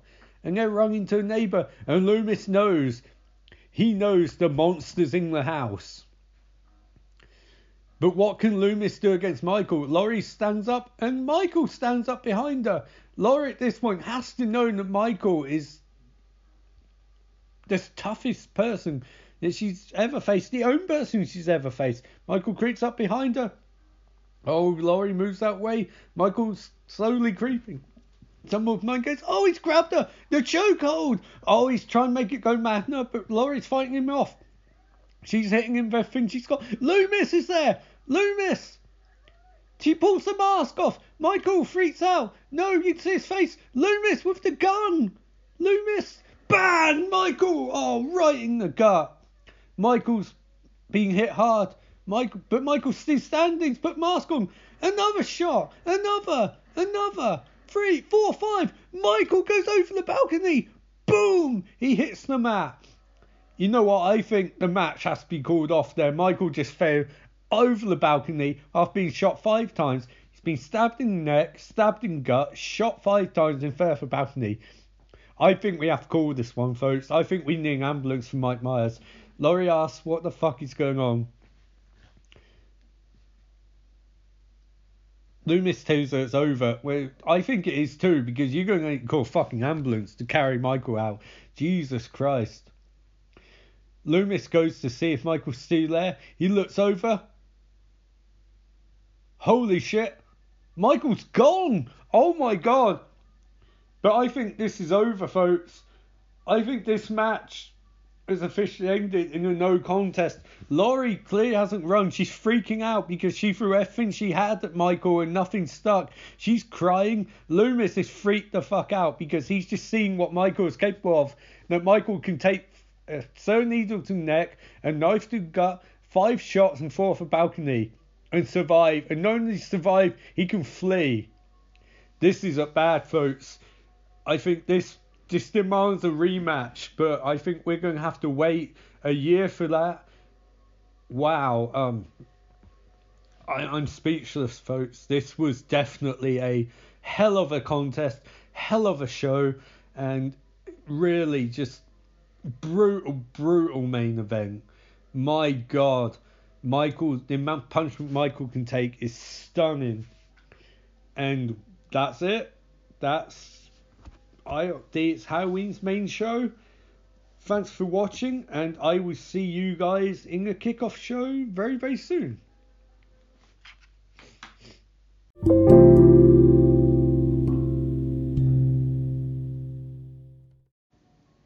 Hello, and this is the first ever I Updates Halloween. This is Ian Austin, and if you didn't watch a kickoff show, then you missed out on a lot, but that's okay because this is the actual proper, truly main special main event.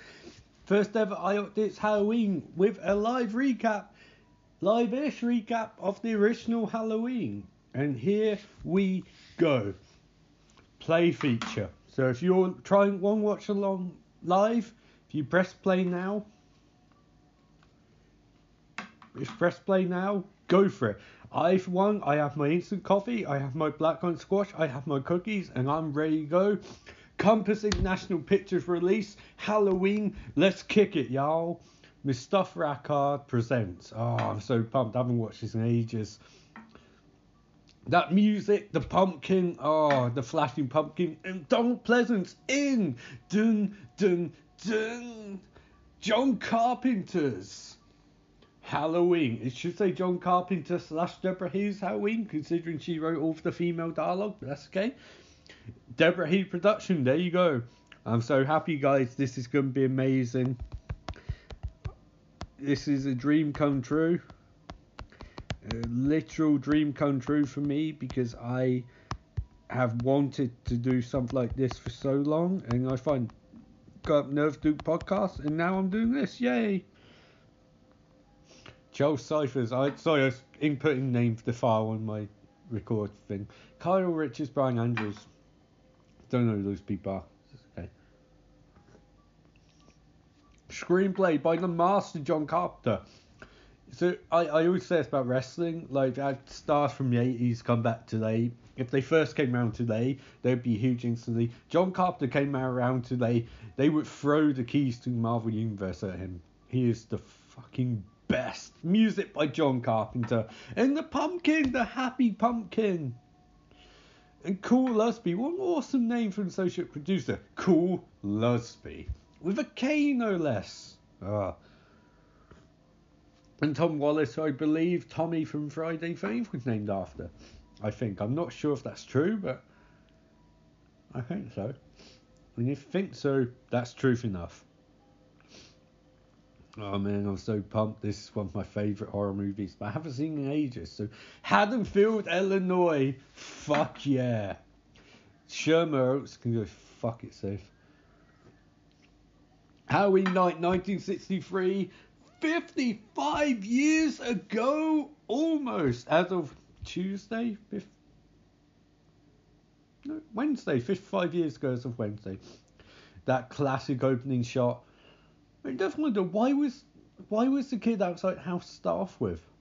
I mean, it's a really awesome shot. Don't get me wrong, but he's walking up to the house, and he's looking through the windows. Why is the outside start with? It, I, I never figured. I never knew why. But we get that awesome shot for the pumpkin. That's what corrupted young Michael Myers.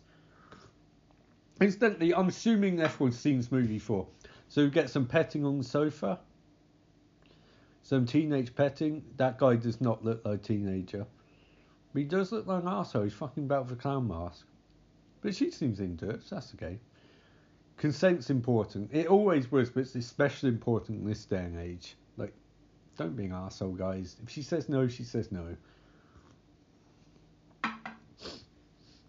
That classic opening shot. Oh, John Carpenter in his prime. So light goes off outside, and we're inside, and we're outside. So the kid, I know it's meant to be a twist. I assume, like so, I assume you've all seen this movie before. So outside house, he's trying to find a way inside. I say try and find a way. He lives there, you should know. And back door's open. This kid's very prepared. He left back door open and no one noticed. That classic twinkly music. Oh, lights come on. Must be a very short light switch if he could get to it. And oh, looking for a weapon of some kind. A, a knife! The Mike Myers knife. He's creeping. He's creeping past the two candles. It, two candles before they when they change timeline. It's one candle, by the way. You know. One candle had them filled in Illinois house. So he sees a rocking chair. Who has a rocking chair in this day and age? in 60s maybe, but even then it wasn't a huge thing, was it? So this is a really weird looking house. I mean, they're going for a suburban niceness, but it's very strange. Oh man, that was some quick sets. The guy's already come downstairs. The 25 year old, he's leaving. So like, I'm done. I'm good. But kid, it took him like 90 seconds getting the house at most. That's being generous. I, I'd be disappointed if I was the woman upstairs.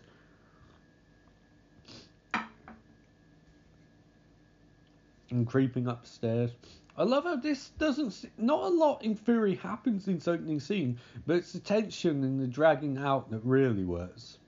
Because it's very clever. It's something a director really comes out with. It's like I remember a story David Cronenberg told writer of Spiders. Writer of Spiders, sort of like this very short script, and Cronenberg said, "Well, we'll make it long." Like a good director can make stuff, drag stuff out a bit, but still make it work.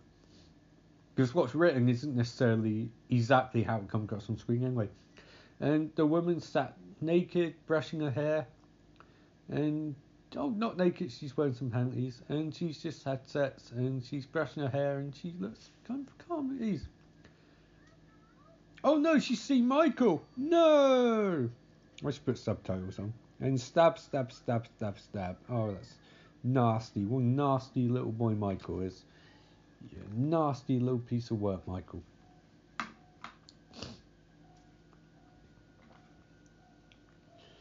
By the way, I'm watching DVD version and it's not letting me change the subtitles.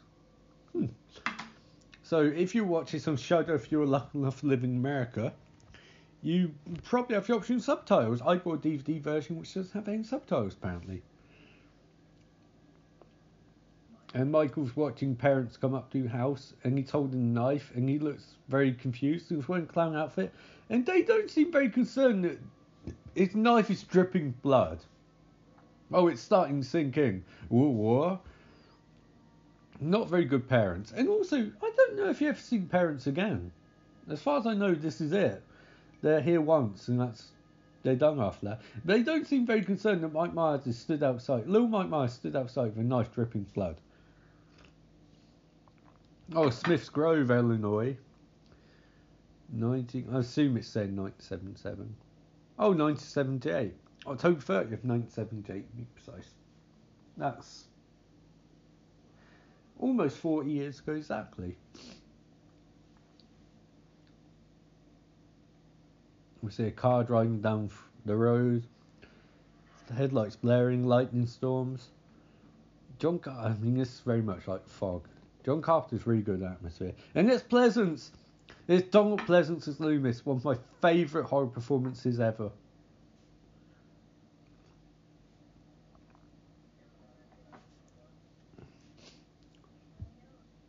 He's talking to nurse. Doesn't look happy. Loomis is never happy. He's driving up to the Institute, Illinois State Hospital where Mike Myers is being kept. It's rainy as shit. And she's driving while smoking. It's not very good. But I always got the impression I'd love to have seen prequel about Loomis as a kid because I imagine he was a proper, proper bastard. I mean, some of the stories I've heard about Donald Pleasence, he's a proper, proper bastard, you know? But it's that voice. It's one thing that Hollywood kind of. It's kind of stereotypical. They assume that all English people sound smart. And that's a lie, because we're not all smart. But Donald Pleasence sounds like fucking legend. It's an awesome voice will carry you quite far in life. I must say, sounds slightly like Daffy Duck or Donald Duck, but I've made it work for me, so in theory, you might disagree.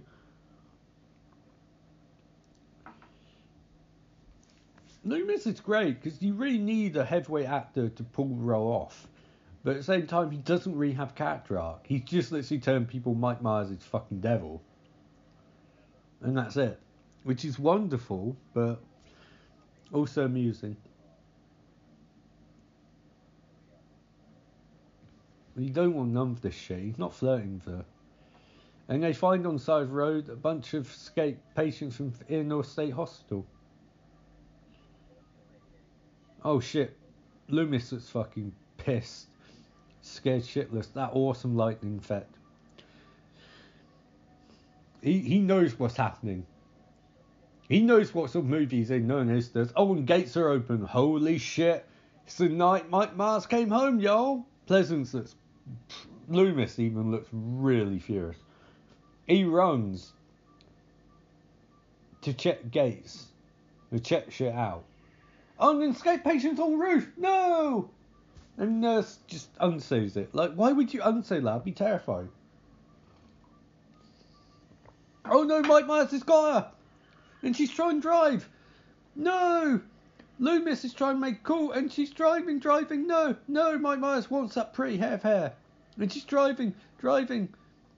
Oh no, he's. Oh no, no, no, he's he's disappeared because he is the shape. Oh no, the hand! Oh, he smashed the glass! Holy shit!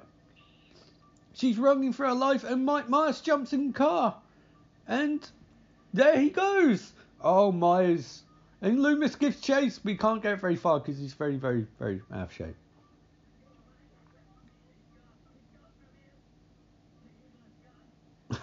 Loomis is freaking out, guys. Jesus. He's proper pissed.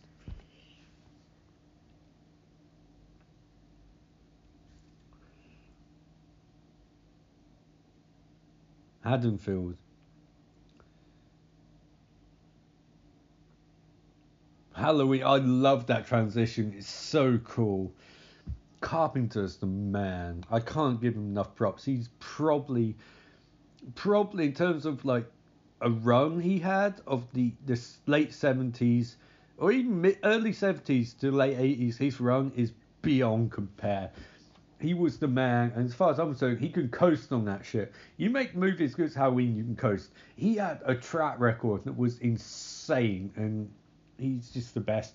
Uh, he's one few people I love to go up to him, shake his hand, and just say thank you because I, I just love the guy. He's amazing. And his stories about how he just smokes weed now and plays video games. I, I love that. He's he's just, he's an inspiration to so many people. He made his money and now he can live off royalties.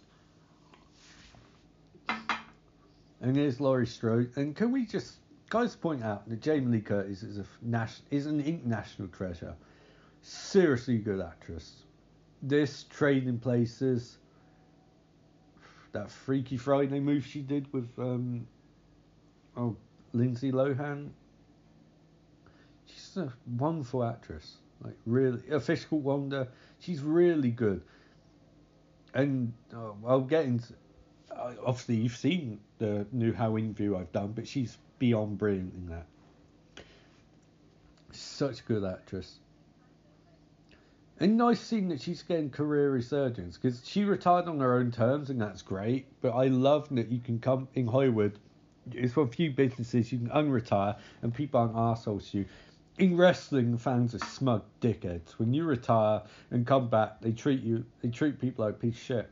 It's like if you're able to do it, who cares? Like it's not a big deal. People, actual life, retire and then still work.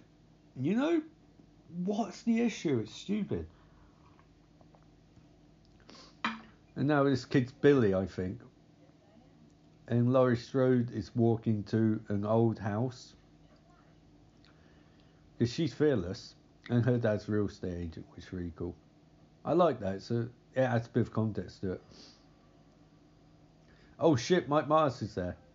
It's the old Myers place. It's a barn. Little Billy says it's a haunted house because little Billy's a moron. This isn't it, you little brat. This is Halloween. The clowns in this uh, metaphorical. I love the scenes now where Shape is just stalking her and love the implication in this movie. There's no reason for it at all.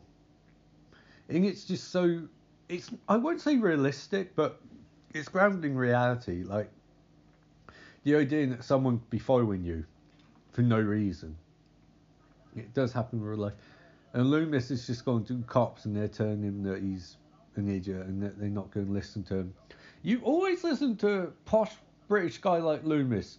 Dude's literally named after a character from Psycho. Why would you not listen to this? Man? It's very British, man. Well, clearly they're not listening to him because he's rambling like a psycho- psychopath. But I mean, he's not wrong. Also, where did you get car from? They stole your Mike Myers stole your car and got to town, and you've not only got a car, you've parked in the handicap section. I never noticed that before. Loomis, you asshole, you absolute asshole. What is your handicap? You were running two seconds ago. Jeez, one asshole. Um, this actually, I love this shot It's um, scene even because it's um, homaging It Follows, and I love when you make a really good horror movie and then four almost four decades later make another really good horror movie, and you can sort of like homage a shot. But it works in confines of your movie. Don't homage for the sake of it. It has to fit into your actual movie. Just the idea that we never really see a good glimpse of Mike Myers at this point. It's only far away, and Laurie would just disregard it because like it's just Weird. She looks back, he's still there. It's Halloween, so.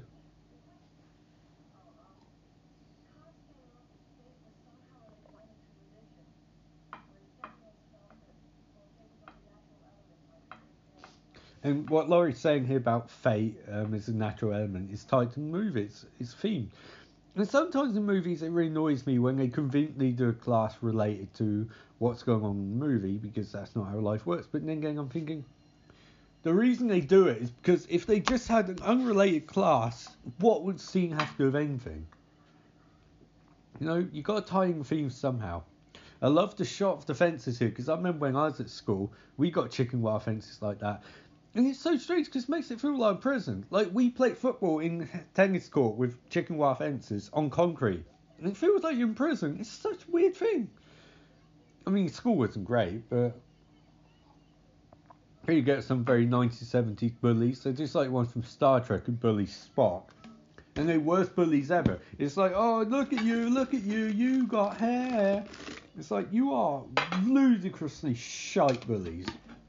And you broke Billy's pumpkin, you douchebags. I remember first watching this, I was thinking, is Billy going to team up? I'm like, oh shit! And then I, I stops one of the kids and gives him a look, and kid runs off. And I, oh man, the one shots in this are great because they feel um, they're so well done. They don't feel like proper show off shots. It's just, you know, showing you that Mike Myers is stalking these kids and people for no reason, seemingly. But also how clever it is. Just like the shot in foreground you've got you had Mike Sengo, you don't have him more. And in background you had the kid, and you see Mike Myers has still got the Illinois State Hospital car. Wouldn't they be looking for that car? Now we get him driving while following Kid, and a lot of people could call this filler, but I call it reamp up tension. This first act doesn't, in theory, you can say Loomis is first character, but doesn't have a lot of plot.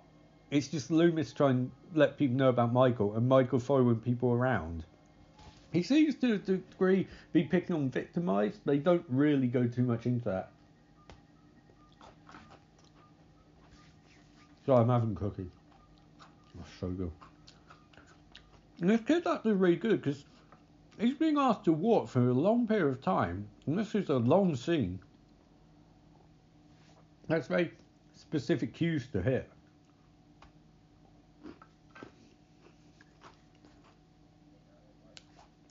Loomis making calls to Haddonfield and ignoring him again. I mean, can't blame him really. Loomis is the joy of this is Loomis acts like this is supernatural, and no one else in the movie does.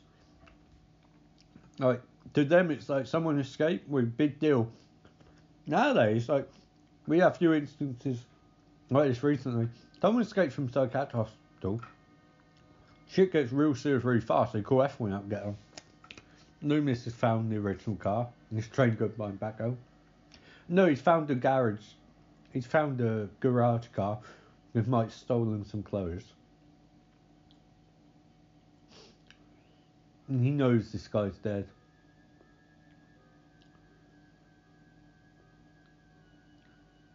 Oh, Loomis finds rabbit in red lounge thing. He goes running. Oh shit, there's a body nearby.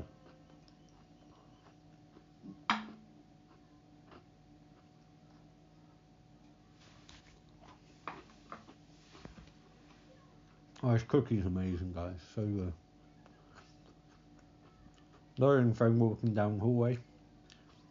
Again, for one shots, they're great for establishing the scene. Also, you have to give the actors props because they're hitting the cues quickly and cleanly.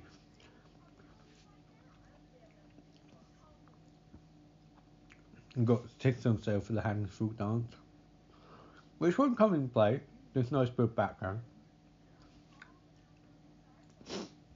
And of course, this is playing the trope of the final horror game. You got the. I, I, I, I hate saying this because, like, obviously back then it's considered if you smoked and wore green, you were loose and easy.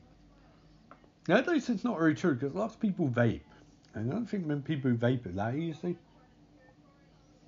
I like the colour scheme though. You sort of got pale colours, orange and green. So it's like progression from like very. I, I suppose in terms of this context, chase.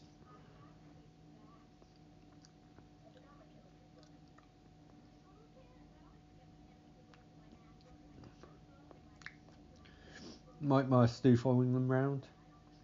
I love how Laurie gets sense of this, of who he is. It's like music is meant to symbolise the warning her head of him. Very cool trope. Very creepy. Because this could just, at the moment, there's nothing supernatural. This just be enough horror movie. Shit, the car stopped because one of the teenagers at um, Laurie's with me to quip. I love that movie never answers how Mike Myers can drive car, by the way. It's just, he, he just does. He's just a force of nature, I guess. And Laurie tells Annie off and says she'll get them in trouble. They hate Mike because he has no sense of humor. Hey, he created Austin Powers and he was the main character in Shrek. You show off Mike Myers a bit of respect. He's also really good in Inglourious Basterds. He has sense of humour when he's made movies. Outside of them, as we found out with that weird script that he sold and then refused to make and got sued over. He's got issues, but God, I love this music. And love this setting. It's so unmanufactured, which is strange because they did manufacture a fair bit. They did shoot Halloween. They shot in different time of years they had to paint the le- paint the leaves brown or something and spread them out. It's great. It really is such a it's a great location shot movie because it feels like a real place. And also love differences. Laurie's got loads of books, and he's got a couple, and I can't remember the other character's name. I'll call Betty Sue, who's got no butts. It's kind of a nice visual thing. And there's Mike Myers just chilling out again, wearing mask. And then he goes behind some hedges and disappears. He's in bush.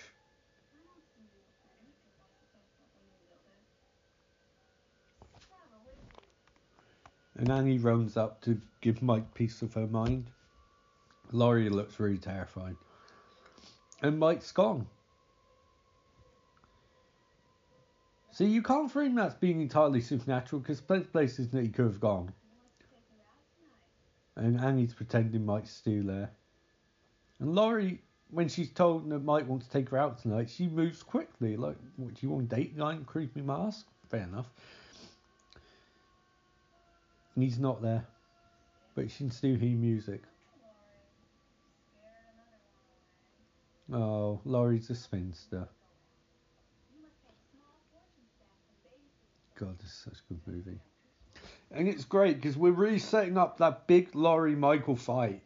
You know, you got to slowly build that up. That's like main of this movie. Michael's got to go through some of these other guy, other characters because you can't cha- you can't challenge Champ straight away. You know, you got to work up to that. You got to cut some promos. You got to get in zone. And Laurie's looking around to see where Mike is. You know, he's checking because Mike's a chicken shit hill. Oh, and she runs into Officer Man, Officer Brackett, who's trying to keep law and order, and he's sort of like, no, no, no, no, no, my daughter is one of your friends, Laurie. You'll show me some respect, and I'll try not to stare at your ass. And walks off. He's just randomly patrolling. I have to assume that, because they don't give the impression he's looking for Michael, but I guess Laurie lives next door to Annie Brackett, so you know. Cool.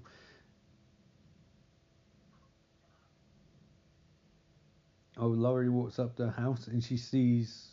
Oh, she doesn't see anything. Actually, no, she sees a car and thinks it looks similar to the car from before, but you know she can't quite place. it. Oh no, she doesn't. She sees. Oh, a bunch of trick or treaters. Oh, they look ador- those adorable trick or treaters. I hate Halloween, by the way. Well, I used to. I don't hate anymore. Like not movie franchise, The Holiday. I don't like begging. Like I never liked it when I was younger, and I certainly don't like it now. And I have a job and a fucking podcast. I'm like, it's it's beneath me. I also don't like people who leave their goddamn windows out while they're home all day. What if someone broke in, Laurie? What if someone broke in? What would James Ensor think? And she looks outside, and Mike Myers is hanging around the washing, and then he's gone. Wow. Okay. And Laurie's freaked out. You know, she's thinking, my God, they might make 10 sequels. They might ask me to come back to this franchise in four decades. And her phone rings, and James Ensor on the wall looks very unproving, disproving. His eyes follow you wherever you go. I'm looking right, he's there. I'm looking left, he's there. Laurie's phone rings and she answers. And there's no one on the other end. It's Mike Myers. He, he's outside on a port on a one of those um, phone box thingies. She answers again. And Annie, it's Annie, and she's like, "Why'd you hang up on me?" It's like, "Cause you say anything, Annie. You just breathed heavily and went." like maybe if you said something, she wouldn't have hung up on you. Nope. Laurie thinks she's losing it.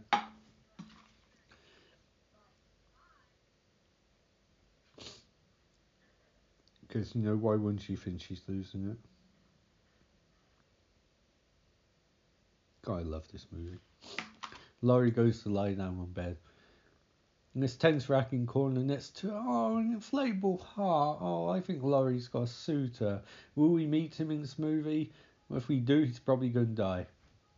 Woman exit her exit her. A woman exit her.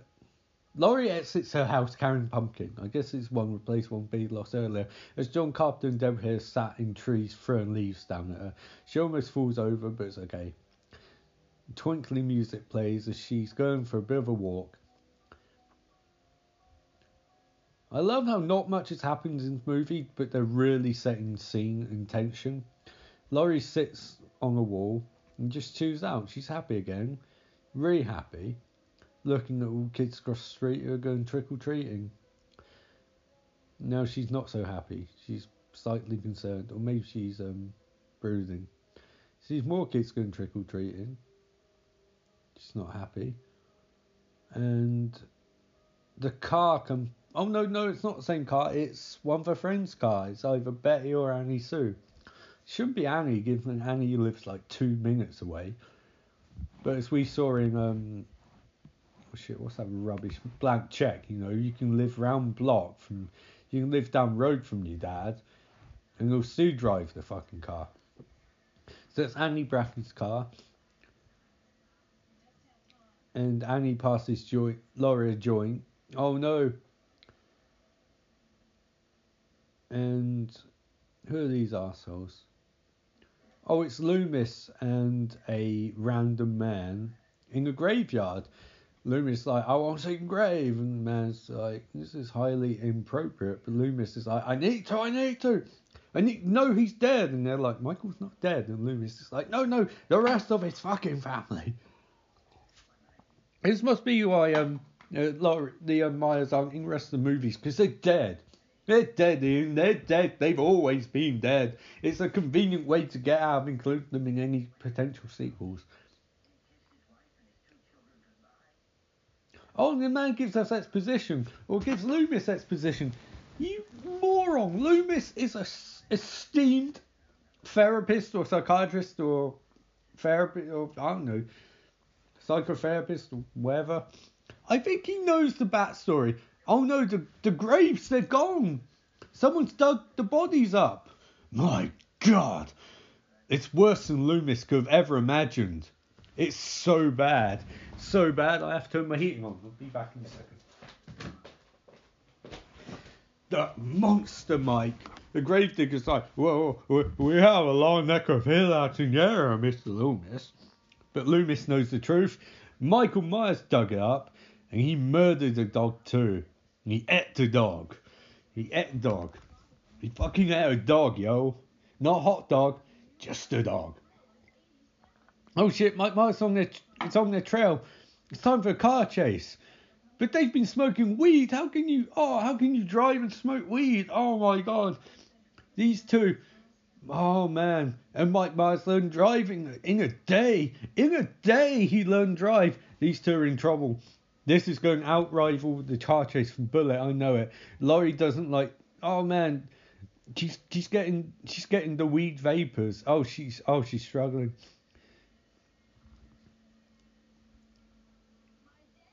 Oh no, no, they found her sheriff father. No, dump the weed. Dump the weed, Laurie. And Michael stops. He wants nothing to do with cops. You know, he's got to, got to build up to that and they find Danny's father on the sidewalk and a bunch of assholes and just staring at a hardware store. And her dad walks over and an alarm blares. What happened? Someone broke into a hardware store and stole some shit. Oh no. I don't think it could have been Michael. I think my star knife. I don't know why they'd have knife in hardware store, but it's my hunch. No, probably Star Shovel. But wait, is the implication that Mike Myers stole a shovel dig up grave? Because that alarm's been going off for ages and no one's turned it off. And also, he's dug up grave, and Loomis got to grave, and Loomis came back here before Michael. Well, I don't know if that timeline makes sense. And where Loomis finds the sheriff and having chat, and sheriff says, "I'll, I'll be back in ten minutes, you crazy old bastard." I know what he did in that psychiatric hospital. Oh shit! And Mike Myers drives past Loomis, and Loomis doesn't see him. Loomis, you asshole, you could have stopped this there and then. So Annie and Laurie are driving back home. They're really doing great job setting these storylines up. I feel like Laurie's personal growth storyline and Mike Myers, when they finally meet in main event, oh man, this this is pure hype. This is this is this is how you just show long storyline. It really oh, a movie long storyline. You know, I really want these two fight, but they don't let it happen just yet. Go happen at just the right moment and getting all these little mini storylines like Annie not wanting to show dad the weed, her father investigating random shit, Michael's course, Michael creating distractions, Loomis versus Michael, Michael digging up some bodies and doing stuff with them. Wow, I mean like this, oh, this is perfection. Although I think Laurie and um, Annie, I think these two, their chemistry is not quite what should be, I have to say. And when Michael's pursuing them in car, Michael is, of course, a master at driving now. He's learned in the day. What is learning the day? He's pursuing them, and they're not realizing he's pursuing them, despite Laurie's sent radar sense or spy sense going off critically earlier. And he follows them home and he stops just shy.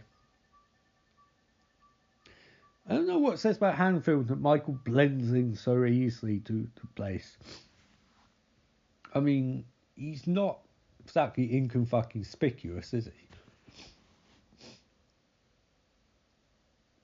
Laurie goes into the house and Annie keeps driving, and Michael drives near her. Oh shit, Annie, no.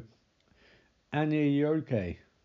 I don't think she's okay, guys, but we'll check in that later on. And no, Michael isn't driving after. He stopped outside Laurie's house and turned lights off, and out car he gets. Now, I love Michael's gimmick, by the way jumpsuit and mask. That's it. That's very clever. He blends in for he blends in for these people, but at the same time he really doesn't because he's a six foot six man going fucking trick or treating. And what's he meant to be dressed as? He's wearing a William Shatner mask and a jumpsuit. It's a great look, but doesn't really scream main eventer, does it? I mean, it later would, but he has to work up to that because he has to show us that he's worthy of being in main event. Because right now we haven't, except when he's kid, he hasn't done shit. Have you got? And it's been 15 years, so he ain't done shit in 15 years. Michael, you want to be a top guy, you have to do something. You can't just follow people around all day. I mean, Laurie's the champ. You know, you want to take the title, you got to beat Big Dog. You know what I'm saying? Loomis um, and the cop Brackett go to the Myers residence or old Myers residence because they think Mike Myers might be chilling out inside. I don't know why you'd think that, but okay.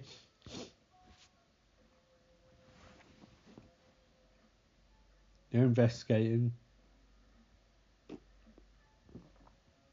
They climb upstairs slowly.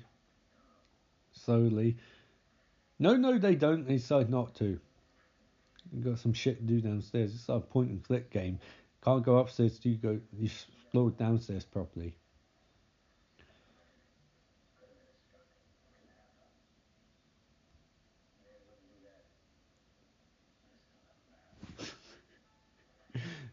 They find um, I, I guess maybe a dog. Loomis tells um, Brackett, Officer Brackett, that this is no man. It's no man. This is no moon. It's a Death Star or slasher icon in this case.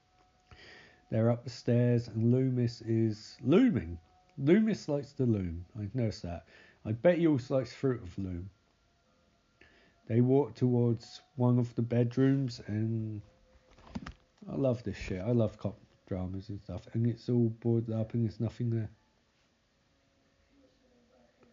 No, there's a window. That means when Laurie's there earlier, Michael was also there. And Billy. Oh, wow. So literally first people he saw he bonded to. Oh, shit. The glass is smashed.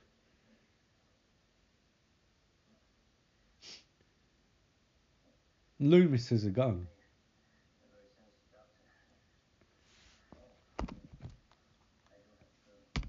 And he has permit. Wouldn't you be worried, like, the, doctor with a gun has his permit out all times. Because if he shoots someone, it's still murder. Like, if you have a permit and you shoot someone, it's still going to be investigated. You won't be arrested for having a gun, but you'll probably be arrested for shooting and killing someone. So, oh, here we get this amazing monologue. I'm just going to listen. That's all right.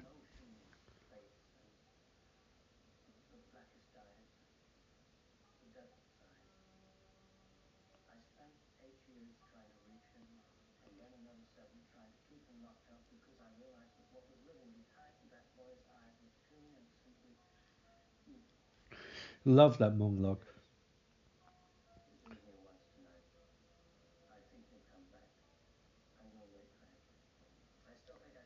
Loomis decides to wait in the Myers house for Michael, and that monologue's great, by the way. It's really, really simple, but really, really effective at the same time. At point out that they're not dealing with something that conventional police can deal with. Loomis doesn't even think he can deal with it. He tried to contain it, but he couldn't. And now the only option is to kill it.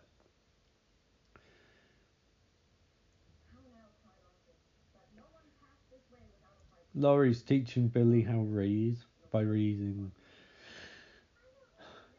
I don't know. Billy's a little brat. I mean, it's good acting performance. He's he's a cool kid.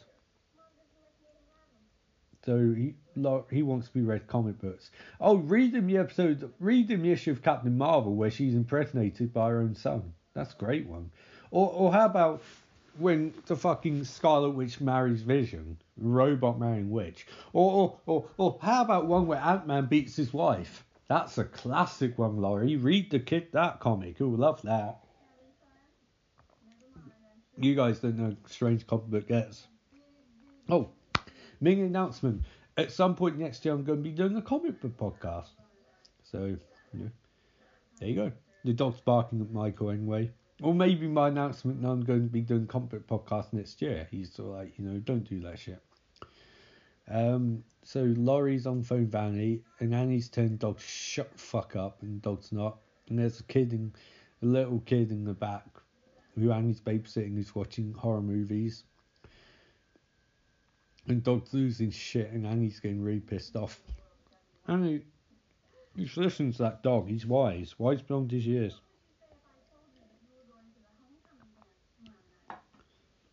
Oh, apparently Laurie's going to homecoming dance. See that paid off from earlier. But who's going to take her? Oh wow! Some Mr. Tr- no, not Mr. Trainer, student named Trainer. Apparently, Laurie said, Annie said to him, "Oh, Laurie wants to ban you, finger ban you," and Trainer's like, "Yay!" Billy looks out window and he sees, oh, that's an awesome shot. Michael Myers hanging outside house lit in darkness, or in shadow, I suppose you can say, just looming there. That's some creepy ass shit. Billy tries to get Laurie to look at window, but Laurie suddenly forgot, got amnesia, remember, doesn't remember anything about Michael Myers. Oh no, now she does. She looks and there's nothing there. That's such a cool shot. This movie's an example of how simple it's not bad when it comes to horror movies. Laurie's on phone twirling her hair and Billy can't see Michael anymore because Michael is looming outside Annie's house. Oh, that's he's looking right inside, and she's paying no attention, so she can't see him. So an optical illusion. If you're not looking at Michael, he doesn't he exists and doesn't exist at the same time. Annie drops some shit on her clothes, so she takes off her top, and then her top again She's wearing no bra, but she's got a back to the camera, and she's taking off her trousers, and she's just in her panties and knee-high socks, and she puts a shirt on. You know, you've got to recap this movie as succinctly as possible. She's not going out tonight. She's wearing now wearing old shirt, and Mike Myers smashes a flower pot because he's not happy. You know, she's just taking off clothes for no reason. He's like, that's not what I signed up for. I'm a serious competitor. And now he's looking outside from a different direction no, Mike Myers realizes that if he wants to face the champ, he has to go through mm. these guys first. And there's a dog. There's a dog outside, and Annie's shouting at Lindsay. And dog, it's the dog first one going to go off Michael. Holy shit. they're giving Michael an easy match to start off with. They really want this guy to be champ. And Mike is. The dog's dead. And it droops. And. Oh, shit. Oh. RKO! Oh, there's a shout out and a half. Orson Welles, Citizen Kane. I'm not a huge fan, but I res- respect the um, thematic importance. I love the name Winchester Pictures, by the way. It's really cool. And Howard Hawks is awesome. He's um, one of John Carpenter's inspirations, in point of fact. And it's the thing. Oh man, that's I'm. That is one of the future movies I'm going to be doing as a bottle episode. By the way, I fucking love the thing, and my brother does too. So you know, maybe down the line you'll be able to get an Austin and Austin, a bit like Marley Marley. You know, production. But hey, maybe, maybe not. We'll see what happens. It's great fucking move though. Both of them, actually, all three of them. I, I even like prequel, um, the recent prequel with um, shit, Mary Elizabeth, Elizabeth Winstead, Mary Winstead, Mary Win, Mary Winstead. Yeah, it's really good. I mean, it's not great. It's not as good as the original, but it's a pretty decent horror movie in its own regard. Uh, it, CGI is a bit annoying, but at this point, I'm like, it doesn't mean a movie's bad just because that's bad CGI. Like, we all grew up watching movies fucking terrible CGI, and some of them were pretty good. Like, the original Pete's Dragon is awful CGI, but it's really fun to watch. And new one's great CGI, but it's a slog to get through, so.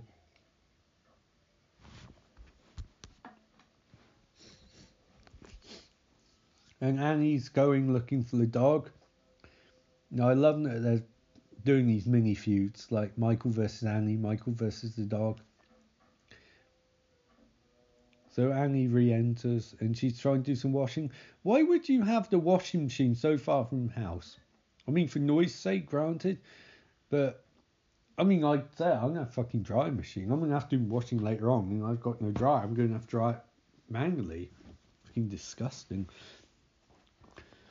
And Michael's looming outside. Oh shit! he's he's gone up from squash matches. No, he wants he's got got to go through the lower mid card to get to Laurie,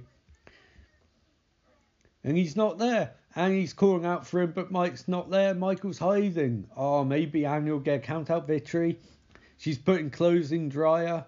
Michael, he's Michael's only got a short time to get back in ring, and this match is over and he's setting things up. Door slams. Michael's coming. He's broken count technically, but he's hit going outside again. He's reusing the decision to his advantage, and he's locked the door, and he's trapped in the in a room with Michael. It's very clever, Michael. You know he's got a he can't allow any escape routes. Yes, look, should not be watching thing by the way. Even this original early version is still really messed up and really terrifying in places. So Lindsay does to answer the phone. She wants to watch a horror movie. She looks traumatized. And Michael's inside the room with Annie. Oh, he's creeping up on her. He's reusing psychological mind games to his advantage. And now he's gone again. She can't see him. Michael is very much in that Bray Wyatt Undertaker mind games sort of mindset. And Annie's going to break the door, try to open another door to get outside, but she can't. It's shitting way. And she's trying to crawl out. She's trying to get out window. Oh. And the phone's ringing. Lindsay answers. Oh, Paul's on phone and Lindsay has cover for her.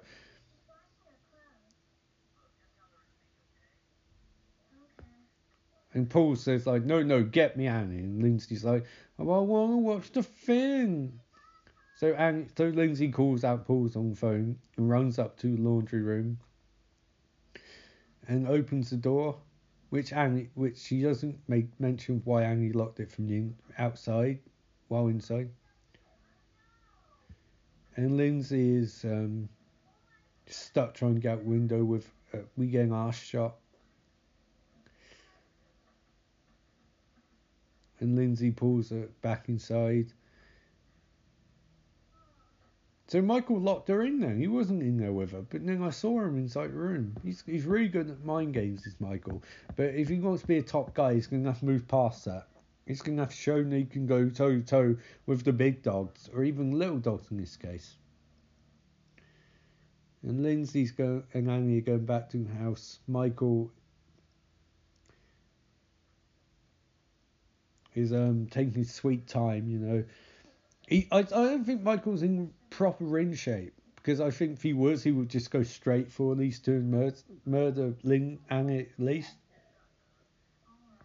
But he doesn't want to. He's sort of he needs to get his groove back or keep his stamina up. Oh shit, he's outside now again. Mike Myers technically still in the match. And he's disappeared again. Michael, you piece of shit. What what's he doing? Michael, you're six foot eight. This woman's five foot six. You have over 150 pounds at least advantage on this woman. And you're going and you're running away, you chicken shit. I thought I was going to do a really serious recap of this. I'm not. I love Smoothie, by the way, but just, the jokes just come. And now they're watching Thing again. I love that movie. so I love all versions of movie. I really love the um, Carpenter one best, but the original's really good in different way. It's um, a bit campy. I mean, by standards of time, it's not, but by today's standards, it's a bit campy. But it's a good movie. And it's very ominous and something you would watch at Halloween, or in this case, a few days prior. Oh, by the way, I'm not doing another bottle episode of Halloween. Look, I would struggle get next Friday's episode out, let alone you know another episode on top of that. And Mars is looming by car. Oh shit! No, I think technically, technically, he forfeits this match. I think he won his squash match, but I think he lost to Annie by countout because he's been out of the ring for a long fucking time. So now Annie's, we get a segment with Annie, Billy, Lindsay, and Laurie. Mike Myers is a bit of a chicken shit. Steve Flatter, he's got a master plan. He's in, he's in that master manipulator frame of mind. So we get Annie and Laurie in kitchen eating grapes and shit and drying their hands. And they're having a really, really banal conversation. I think it's intentional, but it's still, still quite amusing. And Laurie's not happy. She's like, wait a minute, I ain't going out Mr. Trainer or student trainer or trainer boy. And Annie's like, yeah, you are. And that's the end of that conversation. And now Annie's going outside again because she doesn't want babysit anymore. So because she wants to get some of that pooling. So she dumps Lindsay off on Laurie. And now Lindsay and Billy can watch thing. And Annie's gone back. Like, you won by count out. Why would you get back in ring and dare Michael to come back? I said this is not an, this is a non-sanctioned match between Michael and Annie right now. Michael lost. This like post-show shit. And Michael might get his heat back at this point, but I he's still playing mind games. So Annie goes walking back. She can't get in the car, and she goes walking, and skipping, and just chilling out basically, walking around back of house. I think she's playing too much to Michael now. She had match one. Why'd she go back? And why'd she leave all the lights on? Oh, because she was always going to go back and nail Paul. Or get nailed by Jay- Michael. So, uh, hitting this romance thing with Annie and Paul up hard, you know. They really got to say that storyline. I'm not sure why, because feels like payoff to that is that they're both going to be murdered by Michael. Anyway, she gets into the car and she's going to go driving and she looks because she can sense that someone's in the car because there's condensation everywhere. And it's very strange. It's Michael. Oh shit! Post match angle. He's got her by the throat. Michael squeezing. Oh Annie, come on, Annie, okay? Are you okay? Are you okay, Annie? No, she's not. Michael's got the grip on, and it's gone madner. The ch- the chokehold's gone madner. Oh man, the tech. Oh, Poor Annie. Oh, that's that's not what you like to see. Post match assault. Michael being booed by everyone. Oh man, it's terrible. And she's dead. He's murdered Annie. And her face lands on beeper horn. And you have to give it I mean, not that you have to give it Michael, but he's taking out one of his key competitors. He wants that title. He wants the title. Knows he has to go through Annie to get it. Through Laurie, get it even. So he's taking out one of the best friends of Laurie's from the Haddonfield Elite. There's only two left now. There's Betty Sue and there's um Laurie. And ki- the little kids are still watching Finn. I really want to watch Finn now. And Billy, oh Billy's looking at Lindsay. Oh man, I think he's he's got the idea that if he scares her, oh he they might fall in love and get married eventually. So Billy hides. And he calls out for Lindsay. And she's looking around scared. She doesn't know Billy's gone. And she turns. And Billy sees something out window. He sees Michael carrying Annie. Why is he carrying her? That's pretty fucked up. And he's going back in the house with Annie. That's really messed up. They're going to play misunderstanding that that's Paul carrying her, Annie into the house. Oh, and Lindsay scares Billy, and they both freak out. And Billy's speak English, you little brat. Don't scream incoherently. And Laurie's telling Billy to chill out. Billy is convinced that Boogeyman's real, and Laurie's like, "There's no Boogeyman." I'm like, Laurie, that's Michael's nickname.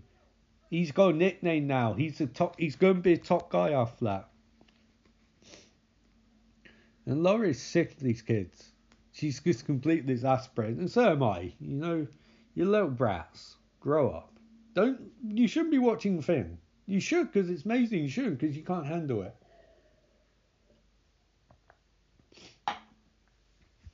And we're outside. We're outside our house, and we get a tracking shot, and Loomis is there. Loomis is weird because he really he's scaring these kids off from going to Myers' house. He really doesn't want this Laurie Michael match to happen. And on some ways, I'm like, Loomis, you're right. But in other ways, actually, no, scaring kids off. He's not doing anything so they walk up to the house. Does he want to use them as bait or? No, he calls out to get them to leave.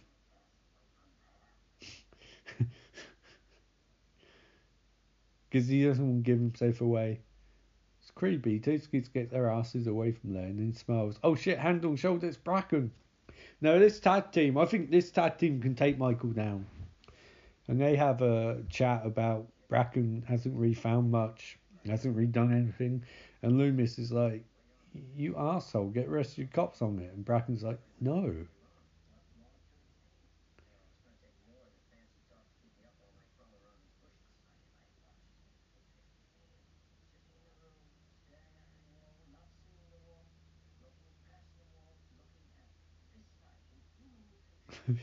Loomis um, trying to convince Brackett that when Michael was in the institution, he stared at a wall after 15 years, not seeing a wall, looking past the wall, seeing this night. So can Michael see the future? Why this night in particular? Well, he needed to be old enough, but but why? Why this precise night? Which Loomis can't explain to me or Brackett. Because there's no logic as to why this precise night, despite the fact that this is when the movie's set, is the night that Michael escapes, which might be the point he doesn't operate on logic, but at the same time, he clearly does. Michael has an internal logic of his own. So, you do have to stop and think, Loomis, are you fucking crazy? Which the answer is yes, Loomis is batshit insane.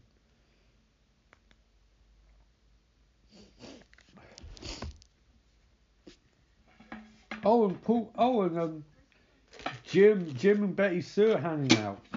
Oh, and they're drinking beers. They're drinking Budweisers, and he's got those hipster douchebag glasses and the mullet on. What a douchebag! Don't worry, they're drinking Budweisers.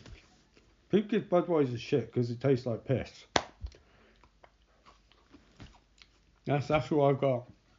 I like Budweiser, but. Budweiser, I think, when people say it's a gateway beer, I agree. But it's like, I had the gateway beer, and I've had a fair bit of beer since of different kinds. I like how generic it is. I like fruity hoppy beers a lot, but at the same time, like sometimes it's nice to have something that tastes decent. I mean, I love um, Kopparberg. That's really good.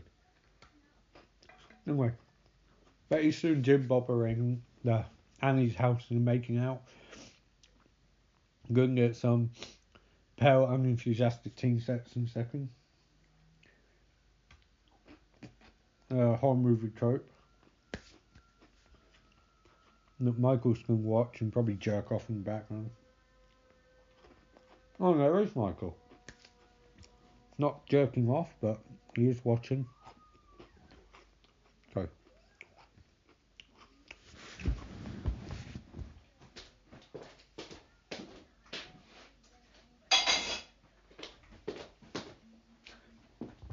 I forgot how annoying these kids were. Which is on purpose. The kids are annoying, but they're Laurie looks outside and sees no one at my residence. They're really patient in setting up this Michael Laurie thing. It's long form booking, I like it. These kids should go back, watch the thing, and shut up. They're really, really annoying at this point. Laurie sits down for them on the sofa. How long's this? How long's the thing, by the way? Because this seems like it's taken more time than they've shown in terms of film length. Betty Sue phones Laurie apparently she's finished with Jim Bob already, and they're wondering where Annie is, and neither one of them knows. Uh, she probably stopped off someplace. That that's great, Laurie. I'm sure that's what it is.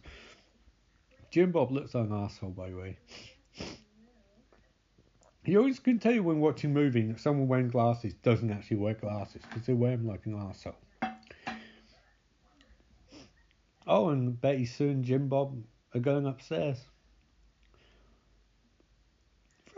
It's an American thing where you have sets in your friends' houses in like either the parents' bed or your friend's bed and just like just whatever.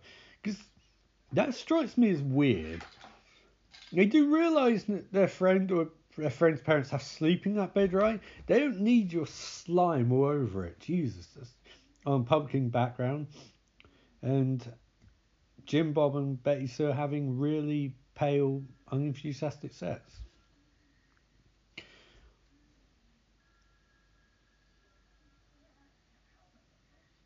And Paul, and no, not Paul. Jim Bob's very angry because phone keeps ringing and he can't get he can't get off his phone rings. I think you could, mate. You're just being lazy shit. Phone stops ringing. And then he'd like take off hook and they'd like go back to having their really shit sets.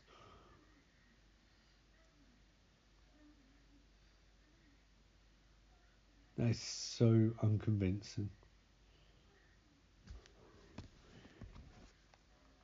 And Michael appears. Oh shit!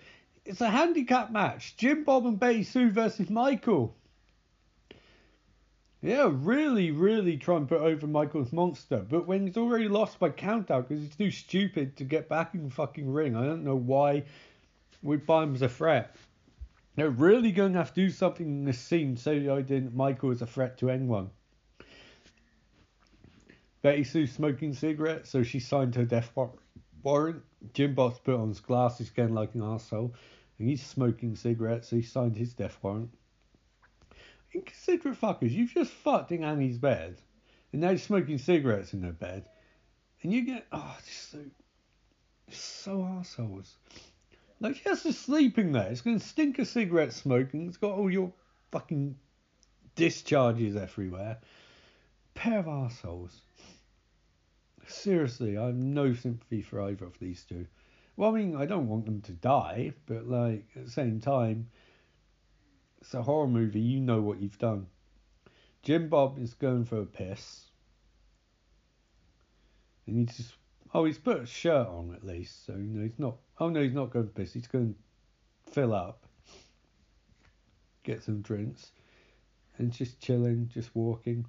Michael going to pick him up, pick him off two by two and one one on one style. I guess this is an elimination handicap match.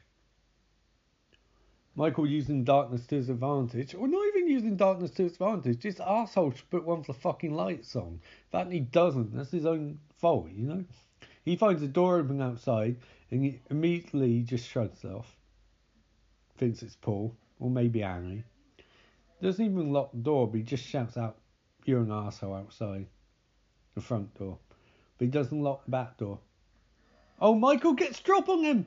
Oh shit! Oh, Michael's leveled up. Oh, he's got that. The chokeoff's got magma. Oh man, he's squeezing, squeezing, and pull. Oh, he lifts pull up in the air. Oh, that shows strength. Michael, you you are. Oh, he's got a knife. Mike, no, foreign object, foreign object, DQ. Ref doesn't see it. Oh man, he slams it into Jim Bob's chest, and Jim Bob is nailed to the wall.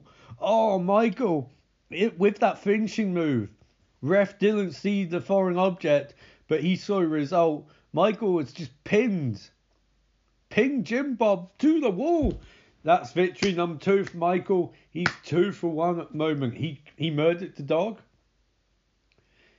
He lost my count out, but now he's won, so he's two victory two clean victories. Oh, door opens and there's someone is standing doorway wearing white wearing a white sheet and glasses. It can only be Michael. He's really going for the mind games here. He's luring Betty Sue over to him. Michael Reed doesn't have to do the work here. This is really clever, Michael. But also at the same time, what chicken shit. You just beat Jim Bob clean and you can't fight Betty Sue on evil playing field. You got to trick her in thinking it's Jim Bob.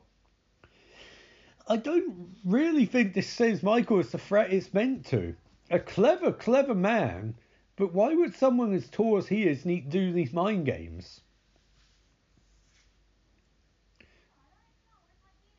Betty Sue is pissed off because she wants a beer and she's not going to get one.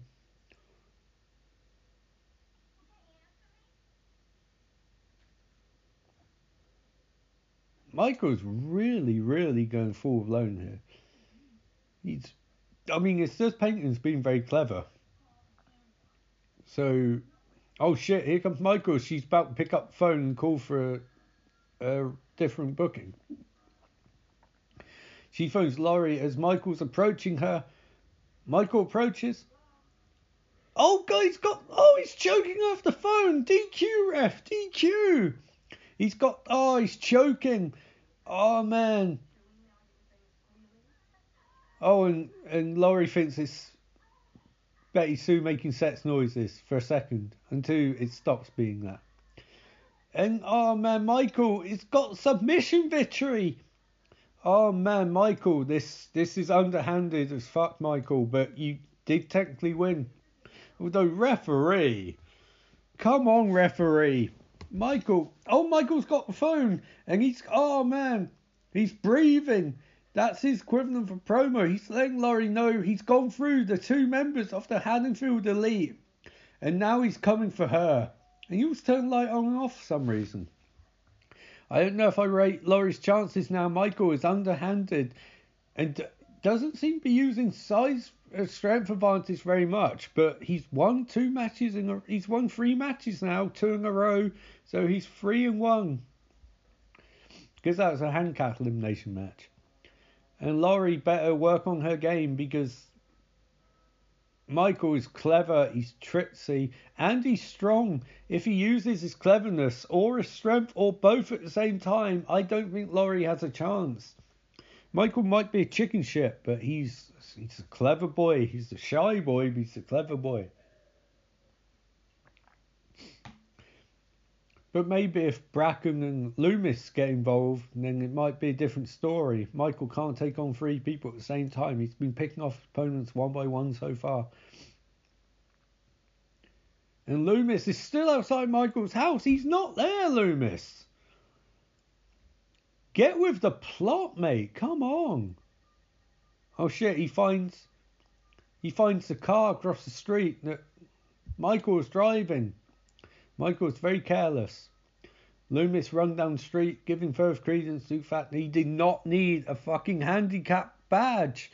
Or to parking handicap parking spot. Loomis, you asshole.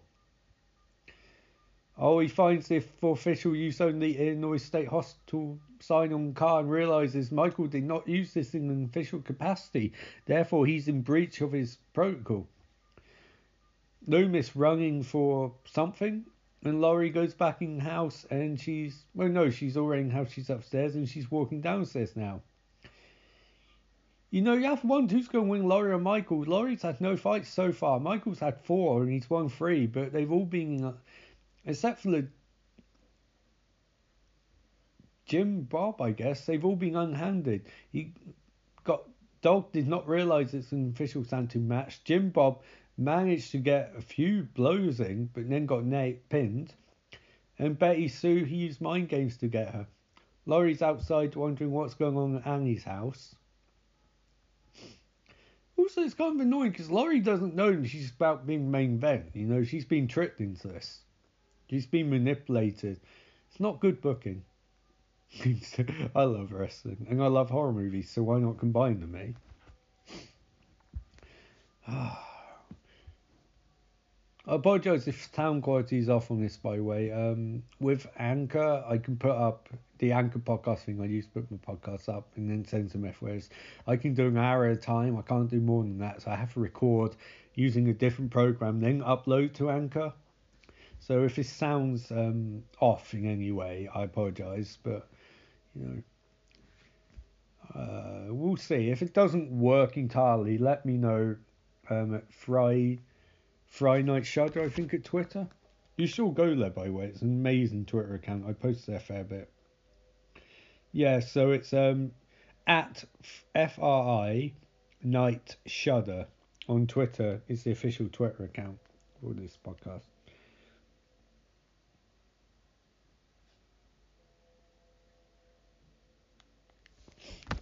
And Laurie's gone up to Annie's house and she's ringing the doorbell and she's thinking, Annie, you okay? Are you okay? Are you okay, Annie? I don't think Annie's been struck by a smooth criminal. Like, although Michael is quite, his movements are quite smooth and he's very great. And that pump, flaming pumpkin, I love that design. Pumpkin's an American thing, I think. I never really took off over here as far as I know. Laurie's scoping out place. She's going investigating, y'all. How much of this movie have I watched this one? Fair bit. Like 68 minutes, I guess. Hope you're enjoying this. I am. It's great. It's a great way to spend a Sunday and then go on my jobs to do after this. You know? Life doesn't stop. It just gets more and more fun, doesn't it? So Laurie's in Annie's house and she's looking around. Oh shit! I guess this main event is going to be starting in Annie's house. It's, you know, I think this might be. I think this might literally be a House of Horrors match, or Falls Count Anywhere match because I don't think it's going to end in Annie's house. So the advantage would go to Michael in that regard because you know, even normal matches he's very good at cheating. But now he can literally use anything as a weapon. But at the same time, so can Laurie. In a normal fight, I don't think she beats Michael in his mind games. But she's literally got the home field advantage because she knows this ring and this environment better than anyone. And at the same time, she knows this town. Michael hasn't been here in 15 years. That's a long time not to live somewhere, and it does change. But then again, at the same time, Michael has been preparing for this match or the equivalent thereof for 15 years. So he does have a lot of ideas, I'm sure, as how to deal with these teenagers. We've seen some of them in the earlier matches with the dog, he broke its neck in the net, I guess. With um, Jim Bob, where he's pinned Jim Bob to the wall, literally. And with Betty Sue, where he used mind games in a very, very strange attempt at subterfuge with the ghost costume. And now he's he's luring Laurie into his trap. Laurie can't do this. She needs to figure out her own trap to lure Michael into. Know, if you are the hunted, the hunter has the advantage unless you turn the situation around. She's going Laurie's gone upstairs anyway, walking towards the room, and think we all know what's going to happen here. She's going to find one or both of bodies. And on one hand, you can go, that's very predictable, but on the other hand, it's great because this really amps up the tension because you know what Laurie's going to find, but she has no idea. It's that thing where your audience being that have characters isn't a bad thing in theory because it makes your audience feel smart, but also builds up the terror of this character we like doesn't know what we know. And it's going to mess with her head when she finds out. And that's fucking great. Michael has put Tombstone's Judith Myers on the bed next to Annie's dead body. That is real mind games. That's messed up. And Laurie starts to realise what she's in for. She's dealing for master manipulator. And that pumpkin's there too. And my oh, there's Jim Bob. He's hanging from ceiling, rocking back and forth and back and forth and back and forth. And there's Betty Sue. She's been stuffed in the closet. Oh man, Michael really does have the advantage here. And Laurie's freaking fuck out. She has to leave. Laurie, you have to take count out victory. You can't beat Michael. And the darkness. After darkness comes Michael. Oh, that's an amazing shot. And he's he's messing for he's creeping up behind her and oh he stabs her arm. And she falls downstairs. Holy shit! You how do you learn fall downstairs? Laurie is taking a sick bump there and she's hurt, and Michael is going in for the kill. He doesn't want to drag this out.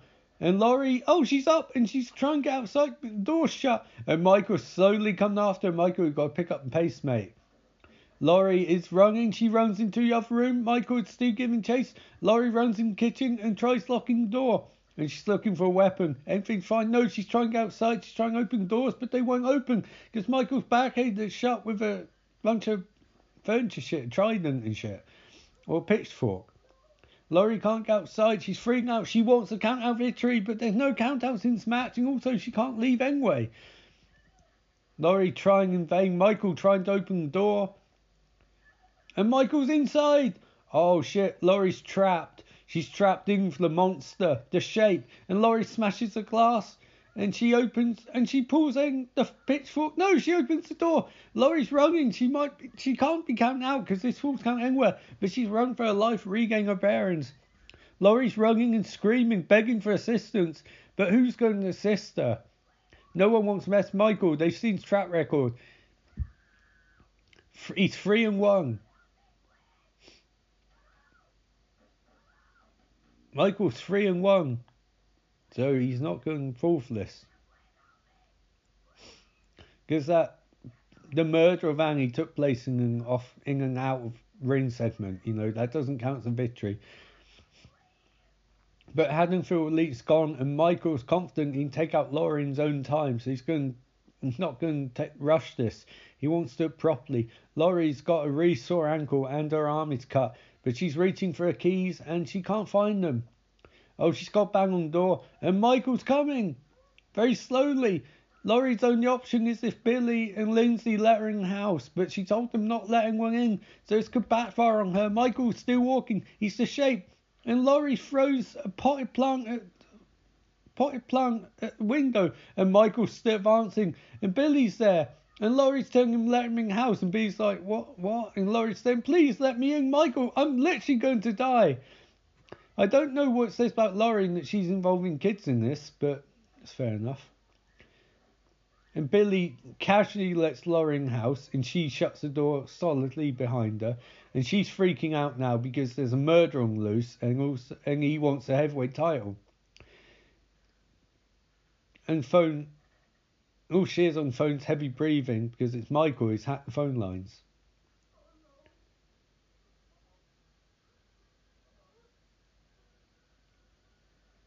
and windows open.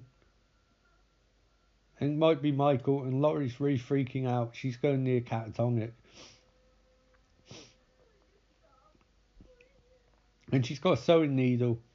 Oh, Laurie, she's using that full scaling effect. Michael's there. Holy shit, he stabs. He misses. She stabs him in the neck with sewing needle. Oh, Michael's hurt.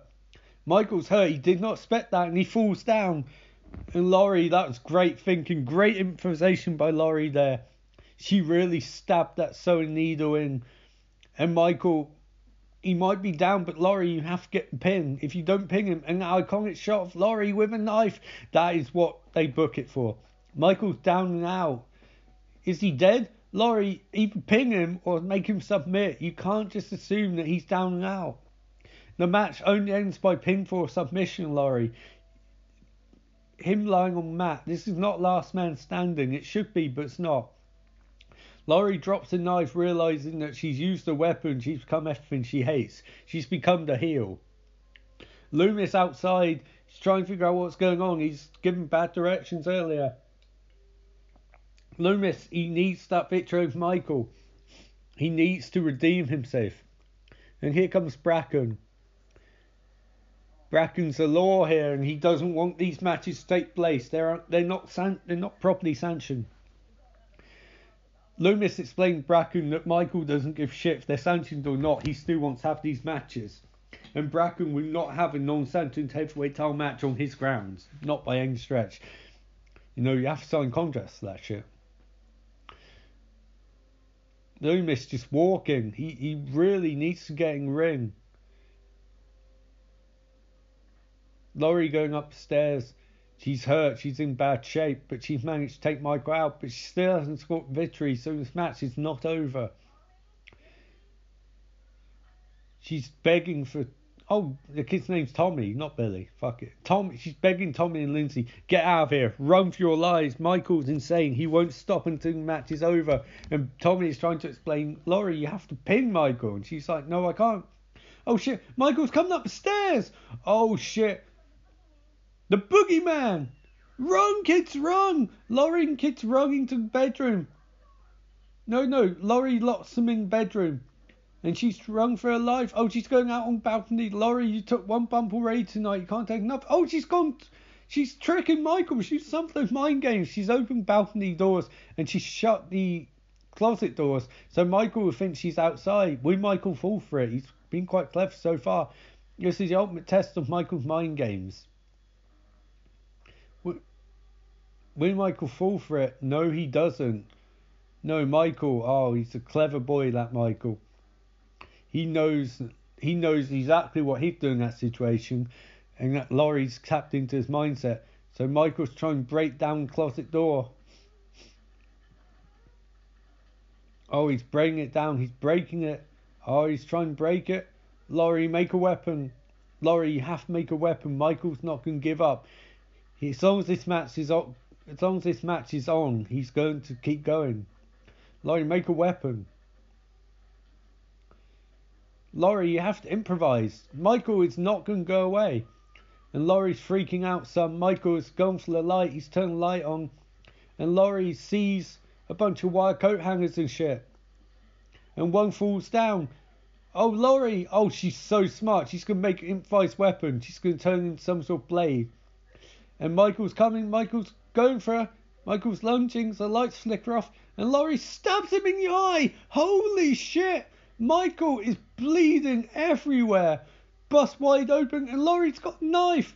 And Michael freaking out, and Laurie stabs. She stabs him right in gut. Holy shit, foreign object. How could Michael get up after that? Well, you would ask that question, but Michael shrugged off a pin stone needle to neck earlier, so I don't think that's going to keep Michael down but it has put Michael at bay at last. It's given Laurie some time to think. She's got foreign object, a knife, and Michael is falling over outside her room. But Laurie, again, you don't win until you pin him. He's not finished yet. Laurie, will you get the one, two, three and win the match? Laurie. And Laurie's just walking around him again. She, I don't think anyone explained rules of this contest to Laurie. You can't win unless you pin him. It's not last man standing match, Laurie. If it was, you would have won three, four times over, considering you've got plenty of ten counts. Laurie asks Billy and Lindsay, Tommy and Lindsay to open doors, and then she them, get the fuck out. you would at this point, wouldn't you? Like, how are these kids not getting this? When Laurie's fighting in heavyweight title match, she doesn't need two kids at ringside who are messing things up by being distraction. You know, get out of the ring, fuck off. and Laurie sat down again. Laurie, oh my god, do you not realise this is not a mere man? This is the greatest threat to your heavyweight title you've ever faced. Michael sits up and looks at Laurie like, why, why don't you ping me? The kids run outside and find Loomis, and they're freaking out. And they're running to a neighbour, and Loomis knows. He knows the monster's in the house. But what can Loomis do against Michael? Laurie stands up, and Michael stands up behind her. Laurie at this point has to know that Michael is the toughest person that she's ever faced, the only person she's ever faced. Michael creeps up behind her. Oh, Laurie moves that way. Michael's slowly creeping. Someone of mine goes, Oh, he's grabbed her. The chokehold. Oh, he's trying to make it go madder, but Laurie's fighting him off. She's hitting him with everything she's got. Loomis is there. Loomis. She pulls the mask off. Michael freaks out. No, you can see his face. Loomis with the gun. Loomis. Bang! Michael. Oh, right in the gut. Michael's being hit hard. Michael, but Michael's still standing. Put mask on. Another shot. Another. Another. Three, four, five. Michael goes over the balcony. Boom! He hits the mat. You know what? I think the match has to be called off there. Michael just fell over the balcony after being shot five times. He's been stabbed in the neck, stabbed in the gut, shot five times and fell off balcony. I think we have to call this one, folks. I think we need an ambulance for Mike Myers. Laurie asks, what the fuck is going on? Loomis tells her it's over. Well, I think it is too, because you're going to call fucking ambulance to carry Michael out. Jesus Christ. Loomis goes to see if Michael's still there. He looks over. Holy shit. Michael's gone. Oh my god. But I think this is over, folks. I think this match is officially ended in a no contest. Laurie clearly hasn't run. She's freaking out because she threw everything she had at Michael and nothing stuck. She's crying. Loomis is freaked the fuck out because he's just seen what Michael is capable of. That Michael can take a sew needle to neck, a knife to gut, five shots and four off a balcony and survive. And not only survive, he can flee. This is a bad, folks. I think this just demands a rematch, but I think we're going to have to wait a year for that. Wow, um, I, I'm speechless, folks. This was definitely a hell of a contest, hell of a show, and really just brutal, brutal main event. My God, Michael, the amount of punishment Michael can take is stunning, and that's it. That's I updates Halloween's main show. Thanks for watching, and I will see you guys in the kickoff show very, very soon.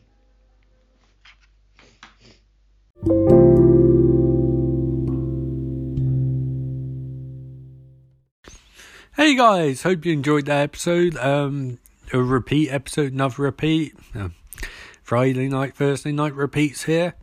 Uh, regarding IOT's Halloween 3, um, yep, hopefully it'll be out for Saturday. Maybe not, I don't know. Um, I will do my best. If not, it'll be out early next week. So at least you got this compilation episode to keep you going. Um, well, until next time, this is an Austin signing off saying, remember, life is beautiful and so are you.